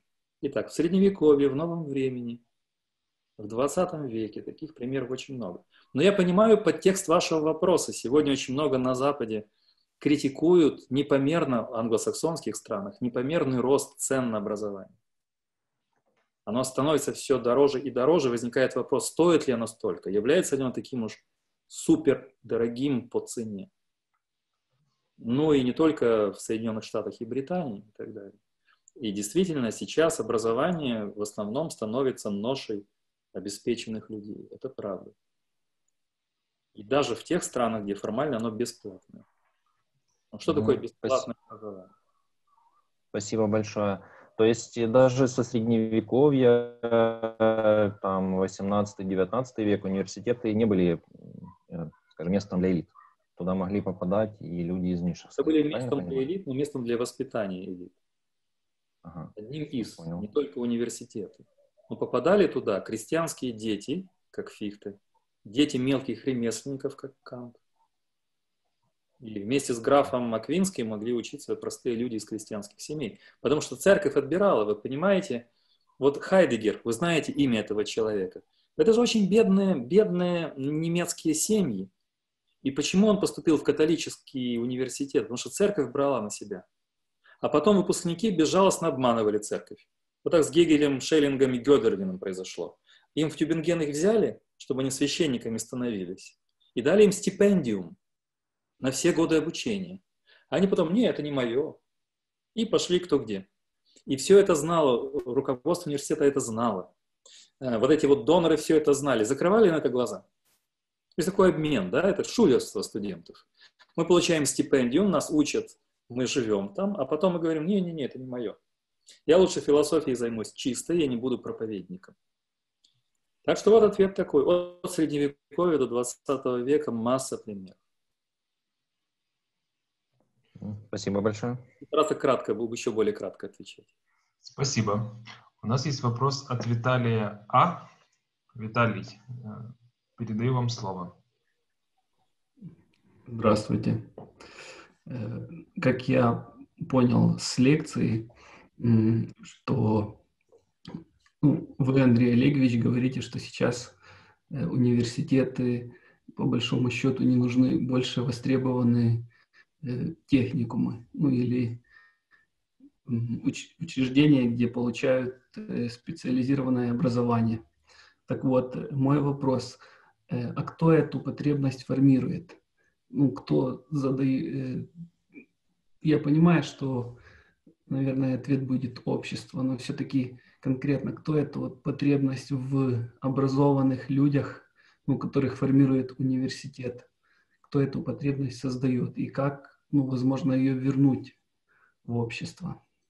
И стоит ли на эту потребность э, ориентироваться вот при получении образования? Очень хороший вопрос, над которым надо ну, я думаю, на ним лет 30. Я привык лаконично изъясняться, а здесь я не могу лаконично ответить. Потому что ответ на вопрос, краткая формулировка вопроса такова. Кто формирует спрос на вот те вещи, которые я говорил, на вот этих людей, образованных, всесторонне развитых? Кто формирует, что формирует? Подумайте на досуге дома сами. Давайте возьмем пример хотя бы Украины. Украине не нужна наука сейчас. Для Украины очень дорога наука, в смысле финансово. Это бремя, а не шансы. И для Украины, в принципе, и наши партнеры не создают условий, не поощряют нас для того, чтобы вот таких людей, такие направления вообще существовали потому что это все ограничивается и обнуляется, и все меньше, меньше, сокращение, сокращение, сокращение. А, поэтому, а тогда возникает вопрос, а почему так случилось? И вот ответ на этот вопрос многое вам даст. Мой краткий ответ такой. Это тенденция последних 60-70 лет вот, мировых э, процессов. Я о них говорю в других лекциях. Вот сейчас пишу книгу по политической философии. Но это вообще сложная тенденция. И здесь все приложили роль. Бизнесмены, политики, а, интеллектуалы. Все виноваты в том, к чему мы пришли. Здесь главное разобраться в том, почему это произошло. И подумать о том, как можно выйти из такой ситуации. Вот два практических вопроса. А вопрос прекрасный. Спасибо. За ответ. Дальше я передаю слово Ирине. А, и вопрос касается о управлении и финансировании университетов. Ну, этот вопрос немножко связан да, с предыдущим, но большинство у- университетов у нас э, являются государственными, соответственно, государство, финансируя их, определяет э, ну, в определенном смысле эту потребность да, или спрос формирует. И мне вот интересна ваша точка зрения. Как вы считаете, как должно происходить финансирование университетов и, соответственно, как должно быть организовано управление внутри. Uh-huh. И второй был вопрос. Что вы думаете о том разделении науки на университетскую и академическую, которая есть в Украине? И есть ли смысл двигаться в сторону соединения э, этих, этих двух э, наук, разделенных на академию да, и ряд университетов? Спасибо. Очень постараюсь содержательно ответить, очень. Но это опять, это все сложно. Если бы был вот такой ответ в десятку, да, мы сейчас бы подслушали министра и все сделали бы хорошо. Ну, давайте так. Кто финансирует? Во-первых, первый элемент ответа отрицательный. Государство не формирует спрос. Государство даже не ведет учет того, какие дисциплины, какие специальности нужны стране. Вообще. Пример. Философских факультетов так много, они не нужны в таком количестве. Я имею в виду государственных университетов. Когда я поступал еще в 1988 году, был один философский факультет в Украине, один, в Киевском университете Шевченко. Теперь их десятки. И никто не считал, зачем Украине, сколько, сколько политологов-выпускников, сколько юристов-выпускников, сколько экономистов. То есть государство ведет себя безответственно здесь. По типу того, а идите сюда, побыстрее, побольше, побольше, побольше. Оно не формирует. Третье, как финансировать? Мне кажется, здесь государство должно открыться среднему бизнесу, а, мелкому бизнесу. А бизнес обязан, если он хочет работать здесь и участвовать в развитии страны, входить в попечительные советы. Сейчас уже это происходит отчасти в УКУ где-то, в других местах. Но должны быть очень крупные попечительные советы, или попечительские, извините, советы где кроме финансирования государства устанавливаются стипендии, ищутся талантливые дети. Их ведут, как Фихта вела семья барона фон Мильтица. От начала, но до конца они не успели, там они умерли, он сам уже там дотянул. Но чтобы была э, опека от начала до конца. И чтобы эти люди уже имели какие-то выходы и на практическую реализацию. Здесь государство проблему не решит. Здесь нужно э, взаимодействие государства, бизнеса, интеллектуалов. Это широкая программа взаимодействия. Но в чем проблема? Из-за того, что университетская наука умирает, мы не умеем взаимодействовать социально. Я знаю, какая академическая среда. Каждый будет тянуть на себя одеяло, он самый главный. Деньги мне, это мне. Я вообще самый главный философ, я тут главный идеолог. А, вот, и все, и все развалится, потому что вот этот террариум единомышленников а, не воспитан создавать взаимодействие. Поэтому это школа, мы все должны учиться. Но ситуация должна к этому идти. Итак, политика, бизнес, интеллектуалы, э, активные люди страны, взять 3-4 университета, выбрать лучшие и делать ставку на них. Все остальные, ну, закрывать не нужно, но как выживут. Но должны быть приоритеты. Если появятся дополнительные ресурсы, тогда подключать другие университеты. Но выбрать хотя бы три лучших. Делать ставку туда. Но я понимаю, как изнутри все говорят, а мы все лучшие. И Красный Корпус будет говорить, а мне не надо, я и так выживаю. Хотя это не, не так, да. Но финансирование громадное. Политеха и, Красное, и университета Шевченко по сравнению с другими университетами это перекос очень большой. Поэтому уже сразу один университет выпадает. И вот возникает это напряжение. Опять же, неумение взаимодействовать. Поэтому я бы сказал так. Дело не в финансах, не в спросах, а в том, наладим ли мы все взаимодействие или нет. Мы почувствуем, что это наша общая проблема или нет. Будем ее решать совместно или нет. Если нет, не помогут ни финансы, ни бизнес, ни государство. По поводу академии и университетов. Я знаю дела академии изнутри. И знаю, как пугают их подобные вопросы. Надеюсь, здесь нет представителей Академии наук. Вот этот вопрос, это сразу дрожь холодный, потому что, ага, это на наше помещение кто-то нацелился. Это нас хотят слить с университетами, чтобы забрать помещение. Нас хотят убить. Я считаю это хорошей идеей. Смотрите, Советская власть сделала много отвратительного. А здесь она сделала такой подарок. Хотя там пересадили гуманитариев, философия была под колпаком, ну, скажем, для других. Вы ничего не читаете, никаких лекций.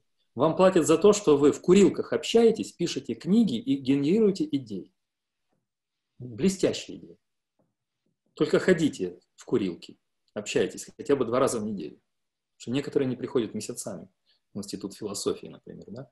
Но вот эта идея потрясающая. Ну, конечно, эти финансы насколько мизерны, что ну, это несерьезно, но идея сама по себе финансировать не лекции, похожие друг на друга, а творчество научное и требовать от ученых только уже продуктов в виде там, книг, сборников статей, каких-то конференций, хороша по себе. Я скептик относительно слияния академии и университетов. Опять же, из неумения взаимодействовать. Кто-то должен быть круче, сильнее, кто-то кого-то съест. Кто-то окажется хищником. Понимаете? Кто-то пострадает. Вот не умеют. Это как два университета слить. Это значит, один ректор на шахматной доске упадет. Ну, кто же захочет слиться с другим, если я уже не буду ректором? Да? Я, например, вообще не хочу быть ректором. Стреляйте в меня, мучьте меня, но ни деканом, ни ректором за свою жизнь никогда бы не согласился. Потому что это очень рутинная работа. Но для кого-то это важно. Вот я бы не трогал академии, но постепенно возлагал бы на них какие-то обязанности. Вот что-то они бы нам должны были подбрасывать в виде своих продуктов. Потому что Пока в академиях так, пишут плановую работу и прячут ее в папке, даже не публикуют часто. Потом дальше полгода работают. Раз. Но это я о философах. Мы никому не расскажем. Да? Следующий вопрос. Вот мой ответ, краткий вопрос, ключевое слово. Умение взаимодействовать. А это формирует университет как раз. Э, да, как раз должна быть потребность со стороны университета, потому что в данном случае я представляю бизнес и э, организацию благотворительную, которая поддерживает, дает гранты студентам и профессуре на научные работы. И мне очень хочется с вами лично пообщаться, Андрей. Ну, наверное, уже тогда в личном сообщении. Спасибо. С удовольствием. Но вы видите, как про... не, не, не просто, да, вот взаимодействие? Нет, не просто, не просто. Ну, ну хорошие дела всегда не просто делаются. Спасибо, спасибо. Очень. Ну, надо пытаться, пытаемся. Угу. Еще вопросы, может быть, есть? Да, есть. Спасибо большое. Э, я хочу передать слово эм, Демченко. Вопрос по поводу университета и элит. А, а, Андрей, добрый вечер. А, скажите, правильно я понял мысль основную, ну, так, одна из основных э, миссий университета – это воспитание элиты. И спрос, получается, на элиты в современном мире наверное, отсутствует. Поэтому есть кризис определенно. Знаете, отвечаю в два шага. Первый. Не всегда университеты были исключительно местом для элит, потому что джентльмены, например, или аристократия, они не входили в сословие университетское. Они образовывались на дому сами, они поздно поступали, не всегда были университетскими, как имели степень. Но сегодня случилось так, что университет стал единственным местом, где формируются элиты. Потому что все западные политики, американские, европейские, ближневосточные, индийские, африканские, они проходят через университеты. Поэтому университет сегодня главное место формирования элит. Это раз, это первый момент. И второй момент, вот Андрей в самом начале задавал свои вопросы. Чем бы должен был быть университет? Здесь я бы поддержал тезис Гумбрехта, есть такой современный философ. Университеты должны стать тем, чем сейчас они не являются. Площадкой свободного выражения мыслей, свободного обмена мнениями на достаточном уровне сложности. Университет – это уникальное место, где можно, а, не сбавлять обороты, не опрощаться, не элементаризировать свою мысль, а говорить хорошим, насыщенным, сложным языком – с тебе подобными, с коллегами и со студентами. Абсолютно свободно, то есть не политкорректно, не то, что хотят слышать от нас со стороны СМИ, политиков и прочих. Но этого также нет. В университет пришла вот эта вся социальная сетевая штука. И сегодня самоцензура больше, чем в советское время. Я подчеркиваю, больше, по моему субъективному ощущению. Я говорил об этой мысли. Раньше на кухнях говорили откровенно в больших компаниях. Сегодня коллеги на кафедре не будут говорить друг с другом откровенно, если они не одних и тех же взглядов. Потому что мы заражены этой агрессией, неприятием другого. Так вот, университет, когда элита возникает, когда мы свободно, хорошим, сложным, квалифицированным языком позволяем себе разные мнения, обсуждение этих мнений, создавая вот это пространство свободы. Свободы мысли, свободы идей, свободы дискуссий. Но опять это пока это мир на нас воздействует и уничтожает это. Знаете, что потом бывает? Студенты или сказать, коллеги еще сбиваются в группы и говорят, он сказал, что это зеленое, а это красное. Бойкот. Не место такому в университете. Как может человек такое говорить? Все, отписки, не общаемся с ним, не подаем руку. Вот эти компании, как вот в бизнесе, не покупаем товары, да, так и здесь. А университет должен быть поверх барьеров. Это свободное общение равных. Без этого нет вот этих... Почему я это говорю? Потому что потом нет ни политики, ни ток-шоу разных, дискуссий в парламенте. Потому что не учились дискутировать. Университет – это такая школа, где учатся так сложно, глубоко, тонко мыслить и свободно мыслить. А потом из университета они выходят в жизнь и уже куда-то в корпорации бизнес, в политику, в социальную сферу. Это трамплин. Это лаборатория свободы. Вот что такое университет. Лаборатория свободы. По замыслу. Ну вот так кратко я бы мог ответить. Спасибо. Коля, спасибо за вопрос. Э, дальше я передаю слово Евгению Высокогляду. Евгений. Андрей, добрый вечер. Мне казалось, что я понял ответ на свой вопрос. Меня интересует суть конфликта между оригинальной идеей университета и современным миром. Сначала я подумал, что вопрос переизбытки э, университетских выпускников. Э, Теперь вы говорите про свободную площадку, и у меня снова не клеится. Вроде это очень хорошо, что есть свободные площадки, трамплины. Возможно, даже хорошо, что их много. И можете, наверное, еще раз подраскрыть суть конфликта между оригинальной идеей университета и современным миром. Может, с современным миром что-то не так. Спасибо. Пытаюсь. Кратко. Нет здесь разрыва. Я же, это эти вещи связаны между собой. Массовый университет понижает уровень студентов и преподавателей. Раз.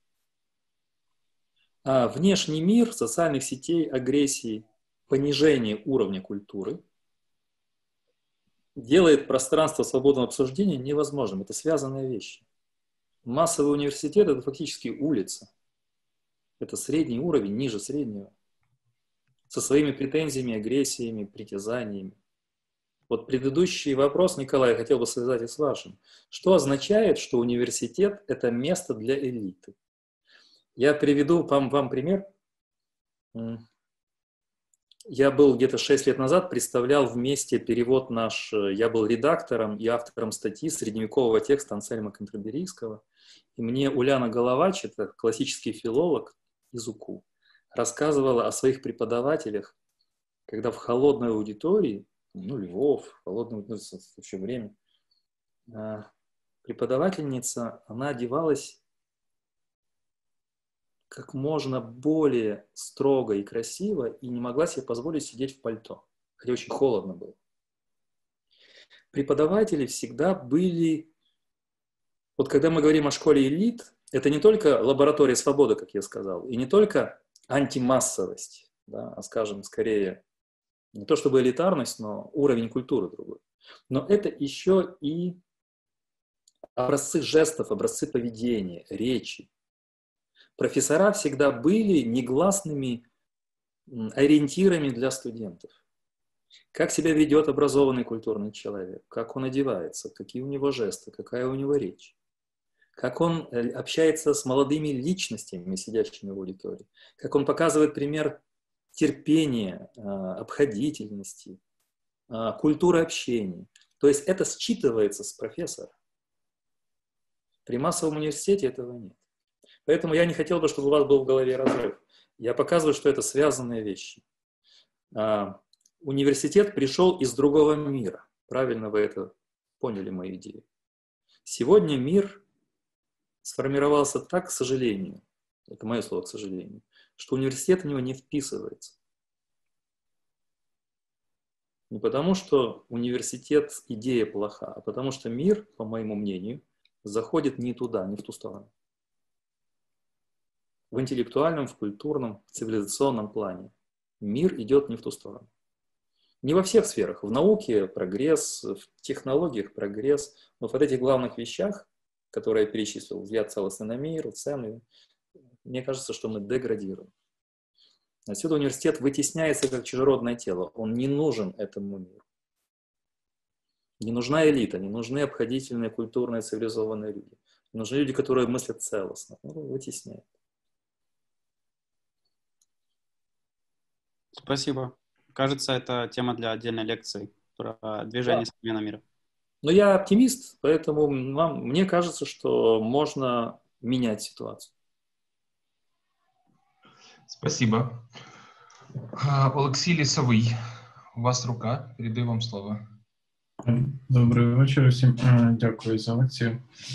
Питання трошки, яке стосується теми, скажімо, більш загальне навчання. От е, мене підростає хлопчик, якому буде три роки завтра буквально. І питання таке, звісно, що е, університет ще подалі, але якось самі зазначили для батьків є така ну, не проблема, а виклик, якщо ти хочеш дати дитині хороше навчання, то ти думаєш завчасно, і ми от уже зараз дружиною роздумуємо над тим, яким чином. Ну, хоча б заощадити якісь кошти, так і тому це ніби як не стосується університету, він десь там далеко, але разом з тим це дуже практичне і питання, і проблема, яку вирішують вже доводиться зараз. От але разом з тим я хотів би спитати трошки про інше. Це от е, про те, що буде от між теперішнім садочком і тим майбутнім університетом в тому чи іншому вигляді, який він є. Так? Як е, ви могли б описати коротко шлях і якісь принципи, на основі яких варто ну, можливо обирати, можливо, швидше вести дитину на її шкільному шляху, адже університет хочеться 6 років, але перед цим, якось ми сказали, 11 вже дитина провчилася в школі і це не менш важливий період, а можливо і більш визначальний. Бо я в свій досвід можу сказати, що йшовши в університет, я в якійсь мірі щоб всі йшли, бо він став масовим і це був такий єдиний проторений шлях. От, але не хотілося б, щоб це було так, а швидше якийсь свідомий вибір. Ну, можливо, з цього приводу у вас будуть якісь рекомендації на шляху саме до університетського, перш за все. Дякую. Такой достаточно был бы длинный разговор, и что-то я говорил на моей лекции о призвании. Мне кажется, что очень важно, звучит жестоко, наверное, но я говорю на своем опыте, чтобы ребенок как можно раньше покинул родительский дом. А, чтобы школа была не сплошная в 10-11 лет, а в несколько школ. Скажем, школа, условно говоря, в Киеве, а потом где-то в другой стране, в другом регионе, потому что взаимодействие с другими культурами, с другими детьми из разных стран, из разных культур очень важно. И главное – самостоятельность в стороне от родительского дома. Мне, например, очень много дала специализированная художественная школа. Это абсолютная жизнь вне родителей, вне всяких связей с родительским домом. Эта самостоятельность очень важна. И университет где-то в другом городе, в другой стране. Не, не потому, что это там Англия или Франция или Германия. Нет. Это может быть и более какие-то скромные университеты, но не, в другой атмосфере, в другой обстановке, чтобы человек пробовал себя. Как он может взаимодействовать в коллективе, как он может жить в кампусе, решать свои бытовые вопросы, выстраивать свое образование и вообще досуг свой самостоятельно. А вы, как папа, будете общаться по телефону, говорить, ну как, ну на вечеринке был, ну что, ну так. Ну, а как, что там получилось? Ну, вот так получилось. Все. Никаких связей нету, чтобы вы видели человека. Но для родителей это неприятно. Хочется постоянно держать рядышком и не отпускать. Но это будет выбор большой. Вы знаете, по ходу, извините, что чуть затягиваю вопрос, но вообще выбор э, школ или университетов дорогих с именем для меня сейчас уже вообще проблема. Я думаю, многие люди столкнулись с этим. Потому что, ну, что мы хотим дать? Что может дать университет? Я вижу молодых людей уже поколения три, который, например, закончил очень громкий университет, но освоил какие-то клише модные. Какие-то там, ну, не знаю, извините, какие-то, ну, не хочу сейчас партийные, ну, скажем, такие вот трендовые вещи, клише. И приезжает уверенный, что он уже знает, что и как, и начинает здесь руководить. Я называю их молодыми комсомольцами. А наши трамплины таковы, что их сразу и в Раду берут, Верховную. И человека без жизненного опыта 23-27 лет, а он нахватался сленга, нахватался по верхам каких-то а, внешних образов и уже всех учит и так далее. А потом все заваливается. Нет жизненного опыта, нету биографии, нет пути. Мне кажется, самое главное дать ребенку биографию. Насыщенную, разнообразную, личностную. А школа, университет будут приложиться. Возможно, пока подрастет ребенок, уже будут университеты и школы другого типа. Более свободные, частью дистанционной, частью офлайновские, в разных странах, в разных городах. Возможно, это будут совершенно другие формы. К этому и идет. Да, я поставлю троеточие здесь. Я думаю, это важный вопрос. Думаю над этим. Спасибо. Я предлагаю еще два вопроса и э, завершать. Есть у нас рука Дмитрия Ройки. Дмитрий, вам слово.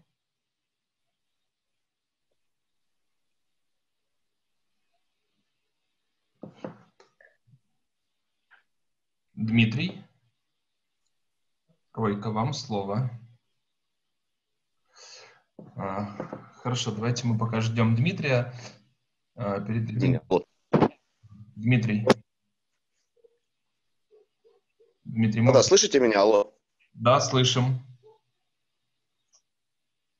Э, так вопрос у меня. Добрый вечер всем. Андрей Олегович, если мы смоделируем ситуацию, допустим, вот чудодейственным образом таким, в нашей стране появится запрос на образование, да, на университетское. Скажите, пожалуйста, что для этого необходимо будет сделать? Хватит ли своей профессуры или придется запрашивать докторов, профессоров и жа? То есть вот, вот как бы такой вопрос. Справимся мы своими силами, если вдруг у нас будет такой запрос на образование? Или же все-таки придется привлекать зарубежных специалистов? Спасибо.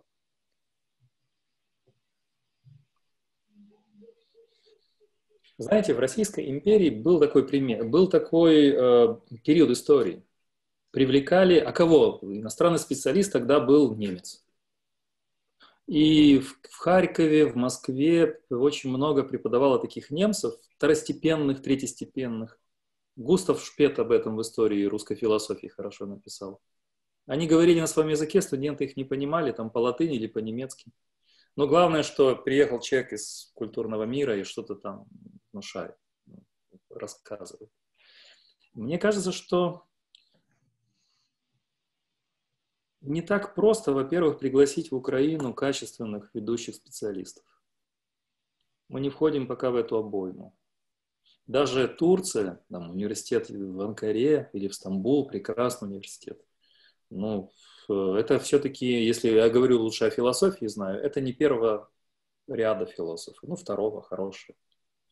Обязательно нужны свои преподаватели, свои, свои учителя. Обязательно. Мы можем пригласить двух-трех звезд. Вы знаете, как ведет себя звезда? Я много видел звезд, которых пригласили на конференцию или речь произнести. Он пересказывает свою книгу кратко, пятый-десятый раз. А университет – это напряженная ежедневная работа, это как театр. Здесь нужно жить вместе со студентами, с коллегами. Это внутренний процесс жизни. Звезда на это не способна. Она приехала ну, осветить, но не готова внутри что-то менять. Она не болеет задачами вот этого региона, этой культуры, этой страны. Поэтому я за то, чтобы приглашать звезд, чтобы на них посмотрели, чтобы они преподавали какие-то дисциплины, но делать ставку, готовить своих людей. А, опять же, мой, мой принцип – три лучших университета пока. Вот для них готовить, стягивать туда лучшие силы платить этим людям в 5-10 раз больше, чем в обычном университете, но и требовать от них очень много. Чтобы они проявили себя, показали себя. Видите, я исхожу из минимума пока. Пусть будет университета пока три ведущих. Вот они должны показать класс. Возможно, региональных. Это может быть Киев, Львов, возможно, Днепр или Харьков.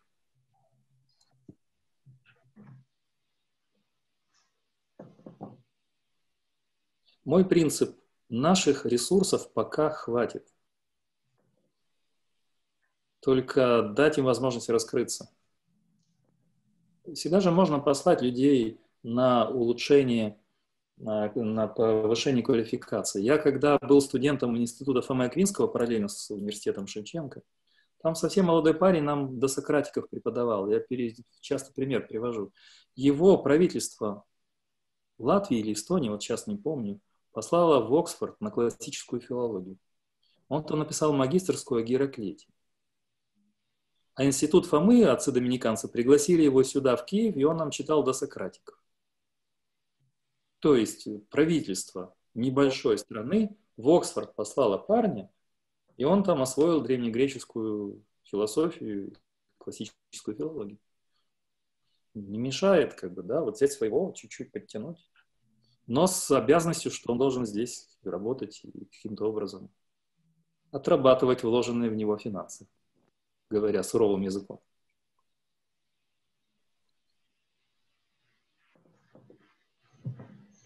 Вот я встречный вопрос, извините. Вот, знаете, я много слушаю в Ютьюбе профессоров западных, они блестящие.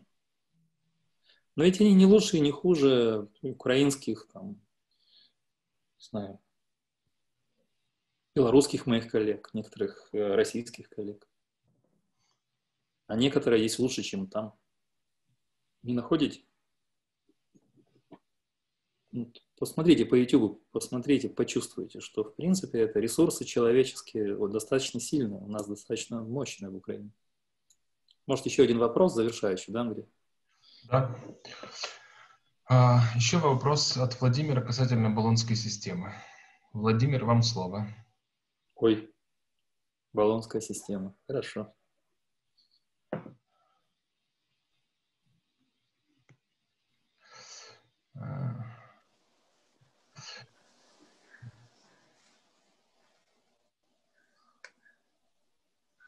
На Арзамасе есть лекция о возникновении э, университета в Средневековье. Ну, она такая длинная. Я ее только слушал первую часть. Но лектор сказал интересную вещь. Когда он был в Болонии, он спросил болонских коллег, как они относятся к болонской системе. Все-таки их именем названа система. Они говорят, да знаете, это все американцы придумали, наш ректор Болонский против голосовал. То есть ректор Болонского университета голосовал против Болонской системы, но система называется Болонской. Ничего не поделаешь. А давайте этот вопрос зачитаю. Э, выход из Болонской системы – путь к возвращению классического университета.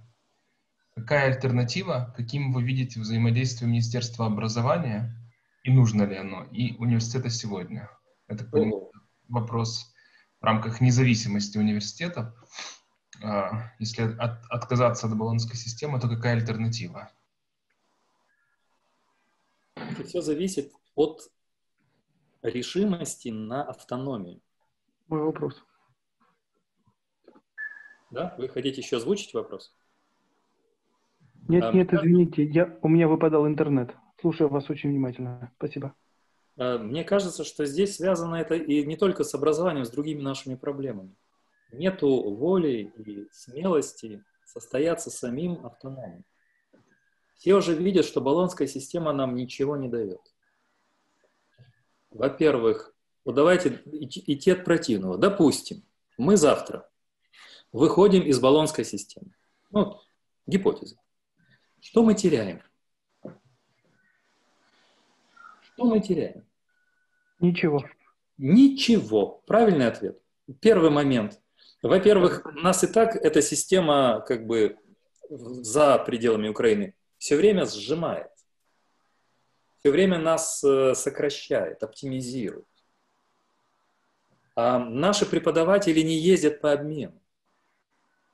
Только наши соседи ближайшие высасывают студенческий состав, там Польша, другие страны, потому что им тоже нужно рабочие места и так далее. То есть никакого обмена и перемещения на самом деле нет. А талантливый профессор или доцент молодой, если он талантливый, он поедет лекцию, прочитает, на конференции поучаствует и без баланской системы. И напишет статью или книгу, которую там напечатают и без баланской системы. То есть краткий ответ. Нам баллонская система не нужна, она обуза. Она попытка навязать формальную, бездушную, давящую систему, не предлагая взамен ничего хорошего. Ну, это мое мнение. Краткий ответ. Если бы завтра вышли, было бы прекрасно. За нами последовали бы немцы, французы, итальянцы во главе с Болонским университетом, британцы. И Украина была бы локомотивом прогрессивных изменений в образовательной системе. Но мы это не сделаем, мы боимся, мы зависимы. У нас нет воли и желания состояться самостоятельно. Мы хотим вот это вот вписываться и всегда делаем хуже, чем это сделано у наших соседей, той же Польши. Хорошо. А, спасибо вам большое за встречу, за лекцию.